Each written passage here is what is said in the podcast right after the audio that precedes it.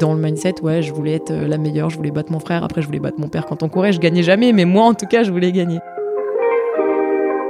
J'avais les anneaux olympiques au-dessus de mon bureau et quand je savais pas pourquoi j'étais là à bosser, je levais la tête et du coup je me remettais à taffer parce que je savais pourquoi j'étais là. T'es en train de me dire que les JO c'est un plan sur 7 ans là Ah bah oui, bah, de toute façon, vu, vu de là où je pars, il fallait hein, parce que franchement on s'en serait pas sorti sinon. J'ai commencé à 1m70 et là je fais 4m70 donc il en a fallu du temps pour euh, progresser. Ouais, 3 c'est un truc de fou. Et c'est pareil avec les sponsors. Si tu cherches pas, tu trouves pas. Et bah, faut accepter de se prendre euh, 45 portes fermées dans ton nez pour euh, avoir de temps en temps trois portes qui s'ouvrent et qui te proposent un truc.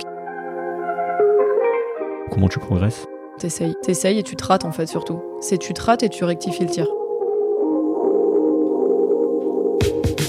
Salut, je suis Fabrice Giroulet, psychiatre, psychothérapeute, cofondateur de Créate et bienvenue dans Medit le podcast qui vous amène à la rencontre de professionnels de santé iconoclastes. Entrepreneurs, investisseurs, artistes, sportifs, vous découvrirez des parcours inspirants, conseils, échecs, succès et insights de professionnels de la santé qui ont su outrepasser cette étiquette. Monter des centres, faire une start-up, gérer une vie artistique, sportive ou associative à côté, porter des projets à impact, voici un aperçu des vastes sujets qui vous attendent.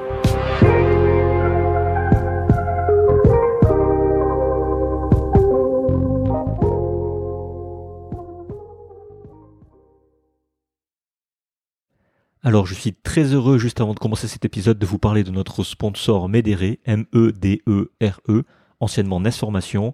Pour rappel, c'est vraiment l'organisme de formation médicale continue chez qui vous devez aller. Je me forme toujours avec eux et honnêtement, c'est toujours autant la folie, c'est toujours autant excellent.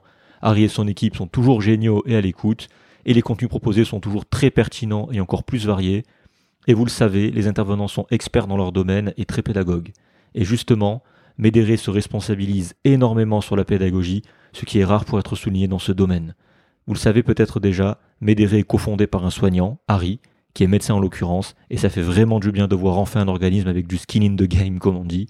Ils ont du succès, ils ont dispensé des milliers de formations, et c'est certainement grâce à ça, les besoins étant bien compris et identifiés. Autre point non négligeable, Médéré fait partie des organismes accrédités DPC, développement professionnel continu, ce qui ouvre la possibilité à une prise en charge financière et est certifié Calliope. Alors Calliope, c'est un label créé par l'État pour identifier les organismes de formation répondant à des critères qualité stricts. Elle est très difficile à obtenir, ce qui parle de soi pour la qualité de Médéré.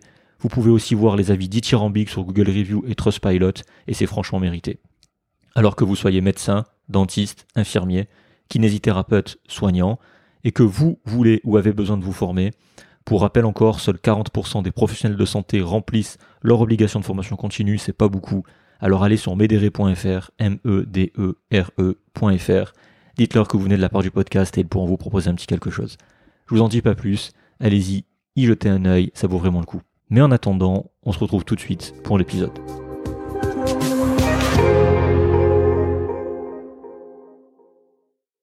La particularité, tu vois, c'est qu'en fait, je lance l'enregistrement euh, n'importe quand. Donc là, en fait, c'est parti, en fait. Voilà. Ok, ça va. Pour faire une intro un peu naturelle.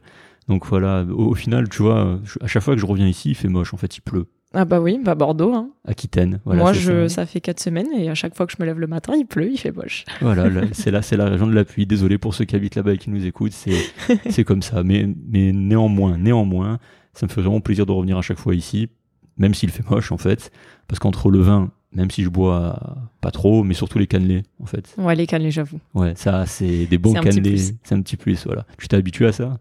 Ah, on nous en a offert quand on est venu manger à la maison. Les crémaillères, souvent, ça se réduit bah, soit une bouteille de vin, soit des cannelés. Donc, euh, ils connaissent bien leur région. Ouais, non, surtout quand c'est bien fait, c'est excellent. C'est vrai. Il y a des trucs mauvais, mais il y a des trucs très C'est très bons. galère à faire, je crois bien, les cannelés. C'est mais- très galère, ouais. De mais ce que j'ai très compris, c'est dur de les faire faire maison, c'est très difficile, il faut maîtriser, quoi. J'ai pas assez de bouteilles à Bordeaux pour l'instant. Ouais, ben voilà.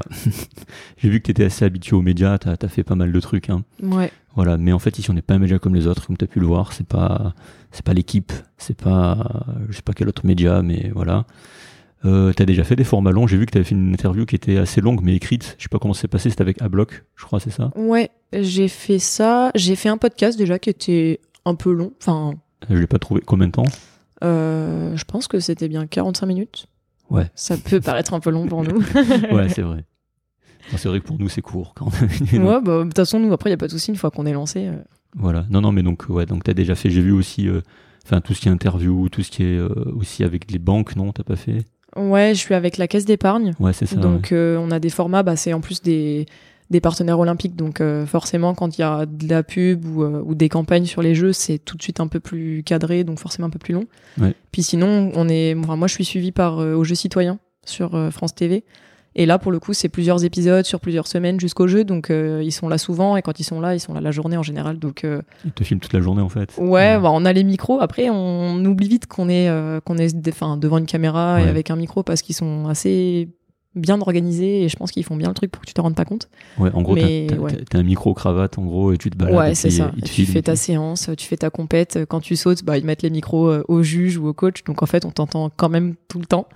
mais euh, mais c'est plutôt sympa ouais, à faire. Ok, Moi, j'aime bien. ok, très bien. Donc salut Margot. Salut Fabrice. Voilà, on a commencé euh, sur le chapeau de roue, mais on va quand même faire une introduction malgré tout pour un peu te, pour un peu te présenter. Mais d'abord, mais d'abord, merci à Anaïs Maille euh, et à Solène qui, bah, qui nous a proposé ton nom hein, pour faire pour faire ce podcast. Merci à toutes les deux et c'est vraiment dans l'esprit en fait de, de ce qu'on propose, bah, de proposer des connaissances communes qui correspondent à nos lignes directrices, à notre ligne éditoriale. Donc encore euh, merci beaucoup et à vous surtout qui êtes présents derrière les haut-parleurs de votre voiture, derrière vos écouteurs, dans votre lit. Aussi parfois on a les stats, on voit tout, on sait tout, on vous espionne. Voilà. Et puis merci de nous écouter encore et vraiment, euh, ben, on est de plus en plus nombreux, ça croît, ça continue de croître après un an et demi, tant mieux, c'est ce qu'il faut. Et puis euh, et puis voilà. Et puis ben, je vais te laisser te présenter, Margot, c'est à toi. Ben, donc moi, c'est Margot Chevrier, j'ai 23 ans. Je fais du saut à la perche en équipe de France. Et depuis peu, je pratique sur Bordeaux. Donc, euh, je suis niçoise, j'ai grandi à Nice, j'ai été formée à Nice pendant euh, quasiment 10 ans. Je suis toujours licenciée au Nice Côte d'Azur Athlétisme, mais depuis un peu plus d'un mois maintenant, je fais la fin de mon Olympiade et les Olympiades suivantes sur Bordeaux avec un tout nouveau groupe. Et euh, donc, bah, hormis la météo, comme on Ouais. disait, c'est plutôt chouette. Et voilà, d'être en groupe, c'est hyper chouette. Et à côté de ça, l'année des Jeux, je suis en césure, mais sinon, je suis en cinquième année de médecine. Donc, pour l'instant, toujours à la faculté de Nice. Mais à partir de septembre 2024, juste après les Jeux, je reprendrai sur la faculté de Bordeaux. Ouais, donc on césure comme pas mal le sportif en fait. Il y a- je dis pas mal, comme si on avait beaucoup. Vous êtes, vous êtes des éléments rares en fait. Éléments. Ah, on commence à être quelques-uns. Ouais, mais tant mieux, mais ça, ça, ça montre une évolution en fait. Ouais, parce que carrément. euh, à mon époque, euh, il y a 10 ans en arrière, bon, il n'y avait pas beaucoup. Hein. Donc euh, C'est vrai, c'est vrai. Donc c'est mais tant mieux, tant mieux, ça va, ça va dans le bon sens. Donc ouais, donc là cette année-là pour vous, c'est vrai que c'est une année particulière avec les jeux, les jeux à Paris. On va, on va en parler justement. Mais avant d'aller plus loin, je vais juste faire un petit résumé. Donc côté sport, donc comme tu l'as dit, t'es perchiste. Euh, mais plus jeune, t'as fait aussi d'autres sports, euh, si je dis pas de bêtises, dont le judo et le demi-fond, surtout le demi-fond. Et depuis 2021, bah tu te, bah, tu gagnes beaucoup de choses, voilà. Euh, mais c'est ton honnête de gagner. En salle et en extérieur, attention, on va en parler parce qu'il y a une différence Ouais. pour au niveau au niveau technique, au niveau détail, on va en parler. Et puis euh, ouais, donc du coup euh, en 2021, seconde en salle, puis première au championnat de France en extérieur, et tu continues à être première en France depuis lors en fait. Tu as fait les championnats, du, les championnats du monde en salle en 2022 où tu finis dixième, puis cinquième cette année, si je dis pas de bêtises. Aux Europes en salle, cinquième. Aux Et Europes en salle cinquième. Je fais, euh, je rentre pas en finale sur les mondes, mais je fais finale au monde l'année dernière, aux Europes l'année dernière. Ouais. Cinquième aux Europes en salle, dixième au monde en salle, et quelques Europes par équipe entre temps. Mais, euh, mais voilà, le palmarès, euh, Ouais. bah, petit à petit se fait, au moins sur les sélections du, pour l'instant. Et j'en ai fait beaucoup en très peu de temps. Oui, Et j'ai ouais. commencé très tard en fait les sélections. Donc euh, et on va aussi en parler. Voilà. En tout cas, bravo, ça fait, ça fait, ça fait pas mal quand même. Et puis, on espère te voir au jeu bientôt. Ça aussi, on va, on va en parler. Et en parallèle de ça, t'es, comme tu l'as dit, t'es étudiante en médecine, donc actuellement en cinquième année. ouais. Et là, en césure par rapport, euh, par rapport au jeu. Donc, si ça te va dans cet épisode, je te propose de voir avec toi comment on fait pour réussir à combiner des études exigeantes avec un sport professionnel de haut niveau, donc au niveau international. Comment tu gères les deux, le pourquoi, quels ont été tes doutes, tes choix, tes sacrifices, qu'est-ce qui te motive, et aussi un détour aussi sur le sponsor et, euh, et les coulisses de son, le- les coulisses de ton sport. Ça te va comme programme, Pas de ça souci. pas mal. On peut y aller. Alors on va y aller tout de suite. Et dans le sport, en fait, tu as commencé jeune, le sport en général. Ouais, j'ai commencé. euh, en fait, c'était un peu l'obligation quand on sortait de l'école avec mon frère. Fallait qu'on ait une activité, du sport, de l'art, euh, de la musique, enfin vraiment ce qu'on voulait. Je suis passée par euh, la poterie le mercredi, mais Ouais. mais voilà, il fallait qu'on choisisse une activité et qu'on soit pas derrière un écran dans le canapé. Donc j'ai fait de l'équitation pendant longtemps. J'ai fait des sports de combat. J'ai fait un peu tout le temps des sports casse-cou en fait, soit du combat, soit bah, de l'escalade, de l'acrobranche. C'était compliqué quand je devais faire un sport euh, hyper cadré. J'ai essayé la gym, je me suis fait virer en peut-être trois mois, quatre Ah bon, mois grand max. Bah parce que je voulais faire des agrès et quand on est petit, je devais avoir peut-être 5 ans, Ouais. On nous fait seulement marcher sur les mains et faire des roulades avant-arrière. Donc euh, moi, un peu hyperactive, ben j'allais sur les poutres, euh, j'essayais de Déjà faire des barres asymétriques. Alors comme tu peux quand t'as 5 ans, mais tu te suspends, tu fais des trucs. Tu devais les rendre fous, non les, les Et gens en sur fait, place, ouais, hein. bah eux ils voient un danger et moi justement je vois ce danger-là et j'aime bien ce danger. Donc Ouais. euh, ça a un peu surpris personne quand euh, j'ai fait d'athlé et que j'ai continué euh, bah, la perche. Mais tu, tu comprends le danger, juste à cet âge-là, quand tu fais les barres asymétriques, les poutres et tout ou... Ben, je sais pas, je pense que tu te rends pas compte du danger, mais en tout cas, je comprenais déjà bah, l'altitude, d'être suspendu. Enfin, Ouais. moi, ça me faisait marrer. Donc, en fait, j'allais vers ce qui me faisait rigoler et forcément, ben, on me retrouvait toujours à grimper dans un arbre, à être au bout d'une falaise avec mon frère et on faisait Ah un ouais, peu le- carrément. Ouais, on a fait quelques, quelques bêtises qui se sont très bien terminées, mais euh, ma mère a un peu flippé, ouais, à certains moments. Parce que du coup, tous ces sports-là, tu les as fait dans un intervalle de temps assez court alors? Euh, Il y en a certains que j'ai fait juste une année ou deux, puis je changeais. C'est vrai que jeune, j'ai beaucoup changé en fait d'une année sur l'autre parce que j'essayais plein de choses et que je pense que tu te lasses un peu vite en fait Ouais. aussi. Puis tu te rencontres une copine qui fait autre chose, donc tu as envie d'essayer, du coup tu changes de Ah licence. oui, vrai. Un peu la seule contrainte qu'on avait, c'était que quand on prenait une licence vraiment dans un sport, Ouais. on, on faisait euh, la journée d'essai, tout ça, on, on- vraiment on prenait le temps de se décider. Mais une fois qu'on avait pris la licence, fallait qu'on fasse l'année complète par respect pour euh, bah, déjà mes parents qui payent la licence et puis les entraîneurs qui viennent, euh, le groupe qui avec qui tu t'entraînes et donc tu commences un projet, tu le termines. Et ça Ouais. c'est vraiment un truc qu'on nous a toujours appris avec mon frère. Même très jeune, ouais. Et lui, bah, il a tout de suite choisi le tennis de table et il est resté jusqu'à bah, vraiment ado euh, longtemps. Il a fait du tennis de table. Et moi, j'ai eu besoin d'un peu plus de temps. J'en ai fait aussi parce que je suivais mon frère, j'ai essayé, mais pareil, trop de discipline. Donc Ouais. le tennis de table, c'était compliqué. Et puis finalement, je suis venue à l'athlé parce que mon père en faisait euh, avant et il était en train de reprendre. Et donc, bah, j'ai voulu faire un peu comme papa. Je suis allée à l'athlé, j'ai essayé, je me suis éclatée. Et puis surtout, c'était un des, un des premiers sports, en tout cas, où quand je rentrais à la maison, j'avais vraiment cette sensation de m'être déchaînée et d'être euh, Ouais. fatiguée, quoi, d'avoir euh, sorti mon, mon trop plein d'énergie du jour. Ouais, je vois très bien, ouais. Et, euh, et donc, bah, je suis restée à l'athlé. Forcément, les gènes de mon père qui faisait plutôt des marathons, ben, je m'en sortais plutôt sur les crosses, le demi-fond, et... mais je m'amusais pas trop. Je m'amusais, en fait, j'étais contente une fois que c'était terminé. Mais t'étais crevé au moins à la fin? Ah bah j'étais crevée, mais, euh, mais voilà, je le faisais parce que c'était de l'athlé, que j'aimais bien, que du coup je pouvais aller courir de temps en temps avec mon père. Mais euh, quand on faisait de la perche, c'était vraiment ça qui me faisait trop rire, quoi. La perche, la hauteur, les haies, c'était un truc. Il y avait une histoire soit d'altitude, soit de danger sur Ouais. les haies aussi. Que je sais pas, je pense que j'appréhendais hyper bien. Les autres avaient peur et pas moi, donc j'aimais bien cette différence. Et puis surtout, la perche, j'étais hyper nulle. Et je pense que c'était un peu la première fois que j'étais confrontée à une situation que j'arrivais pas trop à résoudre parce que j'étais Ouais. pas la première. de- Enfin, c'était la première fois où bah voilà, j'étais pas la première, j'y arrivais parce, pas tout de que, suite. parce que les autres trucs étaient assez bonnes assez facilement. Ouais, ben à l'école, j'étais toujours la première de la classe. Ouais. euh, Même dans le sport aussi. J'aimais bien les études, Ouais. dans le sport, dans tout ce que je faisais. Comme je le faisais à fond, en fait, c'était facile de faire la différence avec les autres parce qu'il y a beaucoup de jeunes, alors Ouais. encore plus maintenant, je pense, qui font du sport parce qu'ils sont obligés, qui prennent pas de plaisir, qui vont pas. euh, Mais ça, tu le comprends quand t'es entre 5 et 12 ans, justement? Bah, moi, je comprenais juste que je voulais être la meilleure, en fait, je crois. Du coup, bah, s'il y avait des garçons, je voulais courir plus vite que les garçons. Si... À ce point, ouais, d'accord. Ouais. Et même la fille qui faisait de la gym depuis 10 ans, euh, moi, je débarque et bah, fallait que je sois meilleure qu'elle. Donc, du coup. Super intéressant, mais co- comment tu fais pour avoir ce mindset à 10 ans, en fait, enfin, entre 5 et 10 ans? Bah, je sais pas. Je sais pas si c'est inné ou.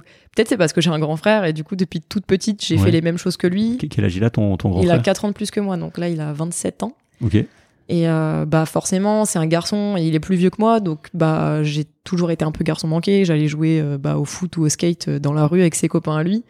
Et euh, il y a eu un moment où je pense que je sortais plus souvent avec ses copains à lui qu'avec les miens. Ah ouais. Et, euh, et forcément, cette, bah, ce décalage d'âge et de sexe fait que tu vas toujours faire un truc que peut-être à ton âge, normalement, tu ferais pas. C'est vrai, ouais. Tu fais du skate, bah, pas comme quelqu'un qui a euh, 10 ans, mais comme quelqu'un qui en a 14. Et donc, bah, dans le mindset, ouais, je voulais être euh, la meilleure, je voulais battre mon frère, Mm. après je voulais battre mon père quand on courait, je gagnais jamais, mais moi, en tout cas, je voulais gagner.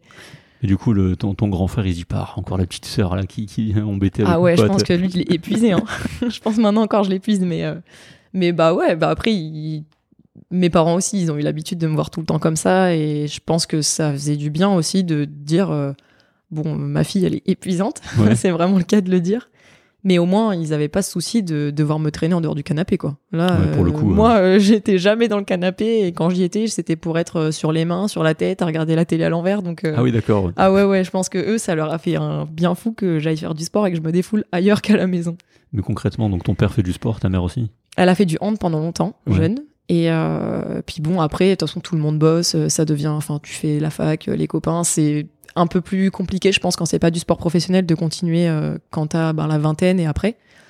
Et puis, euh, ben, elle en refait parce qu'elle nage toutes les semaines. Mon père, il court toutes les semaines aussi. Donc, euh, bah donc l'athlète. Et puis quand il a fallu que je choisisse, j'étais un peu euh, entre deux chaises à me dire ouais, Mais mais, attends, attends, attends, je reviens sur un truc là, parce que tu, tu dis, tu veux tout gagner en fait. De, de, de 5 à 10 ans, tu veux être meilleur Ouais. que la copine, meilleur que les garçons, meilleur que tout. Mais ça, c'était dans tous les domaines ou c'était juste en, en sport? Non, non, c'est dans tous les domaines. Franchement, Ah ouais c'est terrible, mais même encore maintenant. hein. Enfin, Ah bon? bah, la dernière fois, on rentrait avec Gab à la maison et je sais pas pourquoi, je me suis dit, ça va être une compétition. C'est le premier qui a mis Ouais. les clés dans le trou de la serrure. Ah ouais. Donc, euh, même maintenant, enfin, c'est de la compète tout le temps. Et... Juste pour quand les Gab, euh, Gabriel. Gabriel Tual, ouais. Voilà, qui est juste derrière, là, qui, qui se cache, qui joue à Zelda, c'est ça Exactement. On l'a mis sur la Switch pour qu'il nous laisse au calme. Et qui nous entend, là. donc on te salue, on te salue, on t'embrasse. De très très loin, mais on t'embrasse.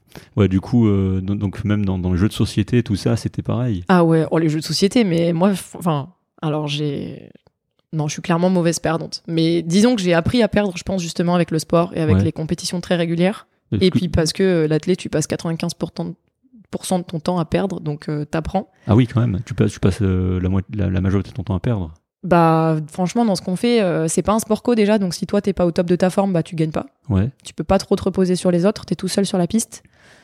Et puis, euh, bah, au début, euh, il y a, je sais pas, euh, 20 personnes dans ta compétition, donc faut que tu sois meilleur que les, bah, que les 20 autres. Après, c'est bah, les, les régionaux, puis les nationaux, puis les Europes, les mondes, les jeux. Et en fait, Ça tant que t'as pas là. le record du monde, t'es pas le meilleur. Donc, euh, pour l'instant, moi, j'estime que, bah, à part les France où le jour J, t'es meilleur que les autres, j'ai pas le record de France, donc techniquement, je suis pas la meilleure. Ah oui, c'est vrai que c'est ch- chez vous, enfin, c'est vrai qu'en athlète, ces distinctions, c'est juste, ouais. Bah, t'as toujours, euh, C'est vrai. En fait, si tu veux, alors tu peux considérer que t'es le meilleur et basta. Si t'es à la fin de l'année euh, le premier au bilan, t'es le meilleur. Mais Ouais. moi, j'ai, je pense que un peu perfectionniste, enfin même beaucoup perfectionniste, Ouais. et en plus avoir envie de gagner et avoir envie d'aller au bout des choses à chaque fois. Là, pour moi, il y a plein de cases que j'ai pas cochées, donc. euh, Parce que c'est quoi pour toi être le meilleur? Parce que c'est vrai, le meilleur, ça dépend de la définition. Après, tu peux, comme tu dis, être euh, le meilleur le jour J, donc euh, gagner les championnats, du monde, de France, d'Europe, ce que tu veux. Mais est-ce que le, le plus dur, justement, c'est peut d'être régulier? Moi, je pense que justement être le meilleur, c'est être le meilleur à chaque fois. À chaque fois, Donc, donc, être euh, régulier dans le temps, quoi. Tu gagnes les Europes une fois, c'est bien, mais si derrière tu passes ton temps à pas passer en finale, euh, bah, t'es pas le meilleur. Il vaut mieux être deuxième tout le temps. Là, pour moi, t'es le meilleur. Parce que du coup, euh, c'est tout le temps toi qui es sur le podium et il y a une longévité, une stabilité qui est hyper importante. Ouais. Après, euh, t'as un record du monde, euh, ça, veut dire que historiquement parlant, personne t'a jamais battu. Il y a personne qui a sauté plus haut que toi dans Ouais. le monde entier de toute l'histoire. Donc Ouais. ça veut déjà dire autre chose. Enfin, de toute l'histoire, enregistrée, du coup. Ça, c'est sûr. Alors Voilà. après, je sais pas si euh, au Moyen-Âge, il y avait des filles à 5 mètres, mais, mais voilà, c'est. Non, mais je veux dire, parce que toutes les compétitions en athlée, euh, à partir d'un niveau, enfin, je, je, je, je, je suppose, tout est enregistré, tout est homologué. C'est-à-dire, imagine, tu fais une compétition, on va dire, régionale. Est-ce qu'il y a les homologations pareilles qu'en national, en monde, en Europe euh En fait, il suffit qu'il y ait les bons jurys. Ah, ok. Euh, ça peut être. euh, alors, faut que ce soit une compétition. Demain, je fais euh, 5 mètres 40 à l'entraînement. Ouais. Ça ira nulle part. mais, Parce si, que. mais si tu fais, je sais pas, une petite compète de région, par exemple, il n'y a pas les bons jurys, c'est pas, c'est pas homologué. Bah alors, moi, le truc, c'est que du coup, s'il n'y a pas le bon jury, je vais pas sauter. Parce que surtout, si Ah, je viens faire une grosse perf, si ça vient, si c'est euh, une compète de saison pour. euh, pour juste te mettre en place, euh, prendre des repères sur la compétition, c'est pas nécessaire forcément, tu vas pas te casser la tête plus loin que ça. Si c'est un minima que tu essayes de faire, un record que tu essayes de battre, que ce soit un record personnel, un record de France, un record du monde, on s'arrange pour que ce soit, euh, tant qu'à faire, homologué une fois que tu l'as fait, parce que c'est Ouais. pas des perfs que tu vas faire euh, 40 fois dans ta vie. Donc, Parce qu'il y a- euh, il y, a certains types de jurys qui, vous savez à l'avance qui est là, en fait, c'est ça? Oui, bah en fait, tu t'organises. euh, déjà, faut qu'il y ait un contrôle antidopage dans les 24 heures. Faut que. Ah oui, donc euh, c'est des critères à remplir, en fait. Ouais, il faut qu'il y ait deux jurys nation- enfin, ouais, nationaux, je crois, enfin fédéraux, qui signent la feuille de concours. faut qu'il y ait un chef des sauts. Enfin, il y a vraiment pas mal de cases à cocher qui sont constamment réunies quand tu as des gros meetings, Ouais. quand il y a des compétitions larges. Mais demain, on fait un meeting au stade avec euh, juste euh, trois juges, un coach et le groupe. Il va y avoir un problème sur l'homologation de la perf. Donc, euh, donc c'est pas sur cette compète-là que tu te dis, je vais tenter un record euh, perso, un record de France, un minima. On va en parler tout à l'heure, c'est super intéressant. Là, on, on dévie, on avance, on avance trop vite. Mais je, je reviens juste à, euh, donc au, au sport. Donc au sport où tu veux tout gagner, même, même pas qu'au sport, en fait, à tout, quoi. Ouais, à Les- tout, même jusqu'à mettre la clé dans la porte en premier, quoi. Ah ouais, les jeux de société, euh, fallait que. Soit fallait que tout le monde soit très patient, soit fallait que je gagne parce que Parce que même tu- la galette des rois, si j'ai pas la fève, Ah ouais, à euh, ce moi à 7 ans, je suis capable de faire la tronche parce que j'ai pas eu la fève. Mais tu cassais tout ou tu faisais juste la tronche? Non, j'allais pas tout casser. Sur un Monopoly, peut-être j'allais tout casser. J'avoue, je pense que j'ai balancé quelques pièces deux trois fois, mais euh, mais non. Après, c'est c'était chouette quand même, je pense aussi parce que du coup, mon frère, il avait tout le temps quelqu'un qui voulait jouer, qui voulait faire des trucs. Alors peut-être des fois, il voulait se reposer, pas jouer Ouais. avec moi. Mais euh, mais on est vraiment différents sur euh, notre façon d'appréhender euh, ben, le social ou les activités, tous ces trucs-là. Je pense sur le risque aussi qu'on prend, on est vraiment différents. Et du coup, il y a plein de moments où moi, ça m'a fait du bien d'être avec quelqu'un de plus calme. Ouais. Et où lui, je pense que ça lui a fait du bien de d'être avec quelqu'un beaucoup plus extraverti, qui avait pas du tout peur d'aller dire euh, bah, Vous voulez jouer au foot avec nous quand on était à la plage? Parce que euh, c'est ça lui évitait, lui, d'aller voir les d'autres gars et de leur dire Ah, on peut jouer avec vous. Enfin, on se complétait pas mal et je pense qu'on s'est quand même hyper bien entendu. On s'entend toujours hyper bien, mais quand t'es grand, c'est toujours plus facile. Mais euh, mais il y a eu quelques périodes où c'était compliqué, mais quand même en deux heures, on était re hyper potes. Et je pense que mon frère, ça a été mon meilleur pote pendant toute mon enfance, moi. Ah oui. Bah, Après, euh, ouais, je, me demande si c'est pas. Ouais, parce qu'il y a pas mal de gens qu'on qu'on a rencontrés, ils me disent le, le, grand frère qui est un modèle en fait, qui est, qui au final ton, ouais, ton plus grand pote. Je sais pas si Bah euh, ouais, chez bah. les filles c'est. euh, Moi, ça me paraît normal en fait. Mais alors après, j'espère hein, que c'est comme ça dans toutes les familles. Mais nous, on a, enfin, on a rarement été mis en, en compétition ou, enfin, en tout cas sur le sport jamais. Et Mhm. euh, là où ça a pu être peut-être plus compliqué, c'est quand, euh, bah, moi, sur les études, j'ai jamais eu de soucis. J'ai tout, j'ai trouvé ma voie tout de suite. Je savais ce que je voulais faire et je savais comment je faisais pour y aller. Mon frère, il a mis un peu plus de temps à se trouver, à savoir euh, ce qu'il voulait faire comme étude, à se motiver pour être vraiment à fond dedans. Ouais. Et je pense que ça a été peut-être le seul moment où, de temps en temps, on a pu dire Ouais, mais Margot, regarde, elle y arrive bien, toi, bouge-toi un peu. Ah oui. Et en même temps, c'est arrivé peut-être deux fois, et direct après, euh, la discussion, elle avait pas du tout repris cette tournure. Donc euh, finalement, on a vraiment toujours été hyper bien, nous deux, dans notre relation. Et nos parents, ils ont, je pense que ils ont fait les choses bien aussi pour que nous, on soit bien entre nous, qu'il Ouais. y ait jamais des conflits qui durent trois plombes, et que, bah, que ce soit toujours hyper positif. Donc, Ouais. euh, Donc toi vraiment au début tu, tu penses que tout, tout est une compète quoi. C'est pas un jeu, c'est plus qu'un ah jeu en fait. Ah, moi, je, quand je suis née, c'était la compète. hein. Ah je, ouais. je sais, je sais pas pourquoi. C'est intéressant, ça. Faut- Je sais pas. Enfin, c'est oui, non, c'est vrai que c'est intéressant. Mais il y a pas mal de sportifs comme ça où c'est. euh, je pense, euh, je sais plus à qui, j'ai plus, j'ai pas d'exemple en tête qui me vient, mais de, de- des podcasts que j'avais écoutés euh, chez chez d'autres, il y a pas mal de sportifs qui dès le début c'est, euh, on y va, c'est la compète, je dois tout gagner, c'est. Je sais pas, écoute. Enfin, Bah, des- En fait, je sais pas si c'est je dois tout gagner parce que moi, j'ai pas de. Mes parents, ils m'ont jamais mis la pression Ouais. de. euh, Enfin, même quand bah, j'ai dû choisir entre la perche et le demi-fond, mon père, il est venu me voir, il m'a dit Mais euh, tu ferais de la pétanque, on viendrait te voir en compète Ouais. de pétanque. Donc, Du- du tu coup- choisis ce qui te fait plaisir. Ouais. Mais par contre, je pense que quand t'aimes gagner, bah, du coup, t'as envie de le faire et sans pression, juste parce que t'aimes ça, en fait. Ouais. c'est c'est forcément plus facile. Enfin, t'as pas forcément envie de manger des légumes, mais si t'es fan de légumes, c'est plus facile de manger bien. Ouais, je vois. Ouais. Donc, euh, donc bah moi, j'aime, j'adore gagner. J'aime bien gagner et je pense que j'aime vraiment pas perdre. En tout cas, je préfère gagner. Donc, Et euh, justement, c'est nécessaire pour toi, pour un sportif, de, de, de vouloir ça pour gagner ou pas, pas forcément? Je pense que si t'as énormément de talent, Ouais. tu peux faire ça. Mais il y a un moment donné où celui qui a la, la rage de gagner et qui a travaillé dur pour gagner, il va te rattraper un jour. Il va peut-être pas te rattraper à chaque fois et il y a peut-être des choses que lui, même à force de travail, il pourra pas récupérer. Ouais. Mais et peut-être que si. Mais en tout cas, euh, le jour où il faut euh, le truc en plus, la revanche sur euh, un truc de ta vie que tu as envie d'avoir ou, euh, ou vraiment bah, la, rage, euh, l'émotion de plus sur le moment, bah celui qui a envie de gagner, je pense qu'il gagne. Parce que ça, c'était une de mes questions. Co- Comment tu fais pour trouver ça? On, est très loin là, en fait, dans le, déroulé, mais c'est pas grave, on en parle maintenant, c'est très bien. C'est quoi le. Enfin, c'est quoi ce truc en plus? C'est quoi qui fait la diff, justement, entre un. Meilleur exemple, je sais pas. Tu prends Neymar, Messi, Mbappé. Ok? Tu prends d'autres joueurs de foot, un peu moins connus. Tu prends Lewandowski. Sais pas si tu suis le foot. Ouais, mais ouais, ça voilà. va. Jusque-là, je suis. Jusque là, ça va. Comment t'expliques en fait justement À un moment, je vais te poser cette question, mais c'est bien que tu en parles maintenant. C'est quoi ce truc en plus en fait? Tu, tu vas le chercher où entre toi qui, qui va performer, qui va gagner, prends le championnat de France par exemple, et d'autres filles justement. C'est quoi le truc en plus? C'est le travail, c'est le talent, c'est justement ce- ce- cette rage de vouloir gagner? Qu'est- Qu'est-ce qui fait que tu vas faire ce tout petit truc en plus qui va, bah, qui va faire que? Je pense que pour les footballeurs qu'on a cités, c'est Ouais. le travail. Ouais. Je pense qu'il y en a un dans les quatre qui a travaillé un petit peu plus comme un acharné que les autres Ouais, et qui du coup a pas juste les... parce qu'il y a clairement un talent à la base, c'est fait exprès. mais les quatre ils ont, enfin les trois en tout cas, ils ont beaucoup de talent. Ouais. Mais je pense qu'il y en a qui sont laissés un peu prendre par le fait que euh, c'est du foot, c'est rigolo, il y a plein d'à côté. Alors Oui. que euh, il y en a un autre qui a fait son taf comme il pensait qu'il devait le faire et dans une hygiène globale comme il faut le faire et du coup il a pu exploiter son talent jusqu'au bout. Neymar Lewandowski. Voilà. Voilà.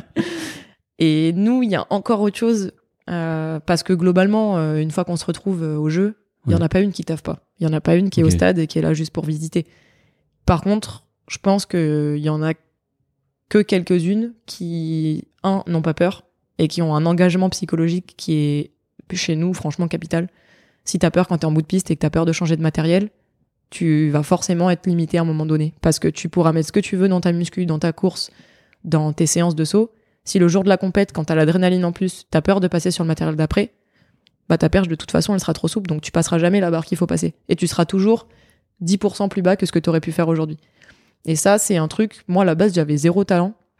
Vraiment, euh, enfin, je courais pas vite. Je cours euh, un peu mieux maintenant. En gym, bah, vu que je me tu fait cours, virer. pas- tu cours pas vite en demi-fond? Tu cours longtemps, tu cours pas très vite. Bon là, Gabi m'entend derrière, Ouais. mais euh, c'est particulier. Lui il fait du 8, donc euh, 800 mètres, ouais. c'est c'est pour moi c'est du sprint long ce qu'il fait. C'est du demi fond parce que ça se définit comme ça, mais c'est du sprint long, donc euh, il va quand même. euh, Ouais, tu vas vite quand même, enfin, c'est pour ça. Nous à la perche, c'est clair qu'on est sprinter. Ouais. Euh, chez les filles, alors euh, forcément entre un perchiste et un coureur de 8, euh, Gabi il va se faire semer au bout de 30 mètres. Ouais. Mais entre une fille qui fait de la perche et Gabi, moi je me fais semer pour l'instant. D'accord. Donc, euh, donc il court quand même vite. Et, mais par contre, que ce soit en muscu, enfin, je faisais euh, 30 kilos, euh, j'allais vraiment pas loin. Enfin, moi, c'était les barres qui me soulevaient. Ouais.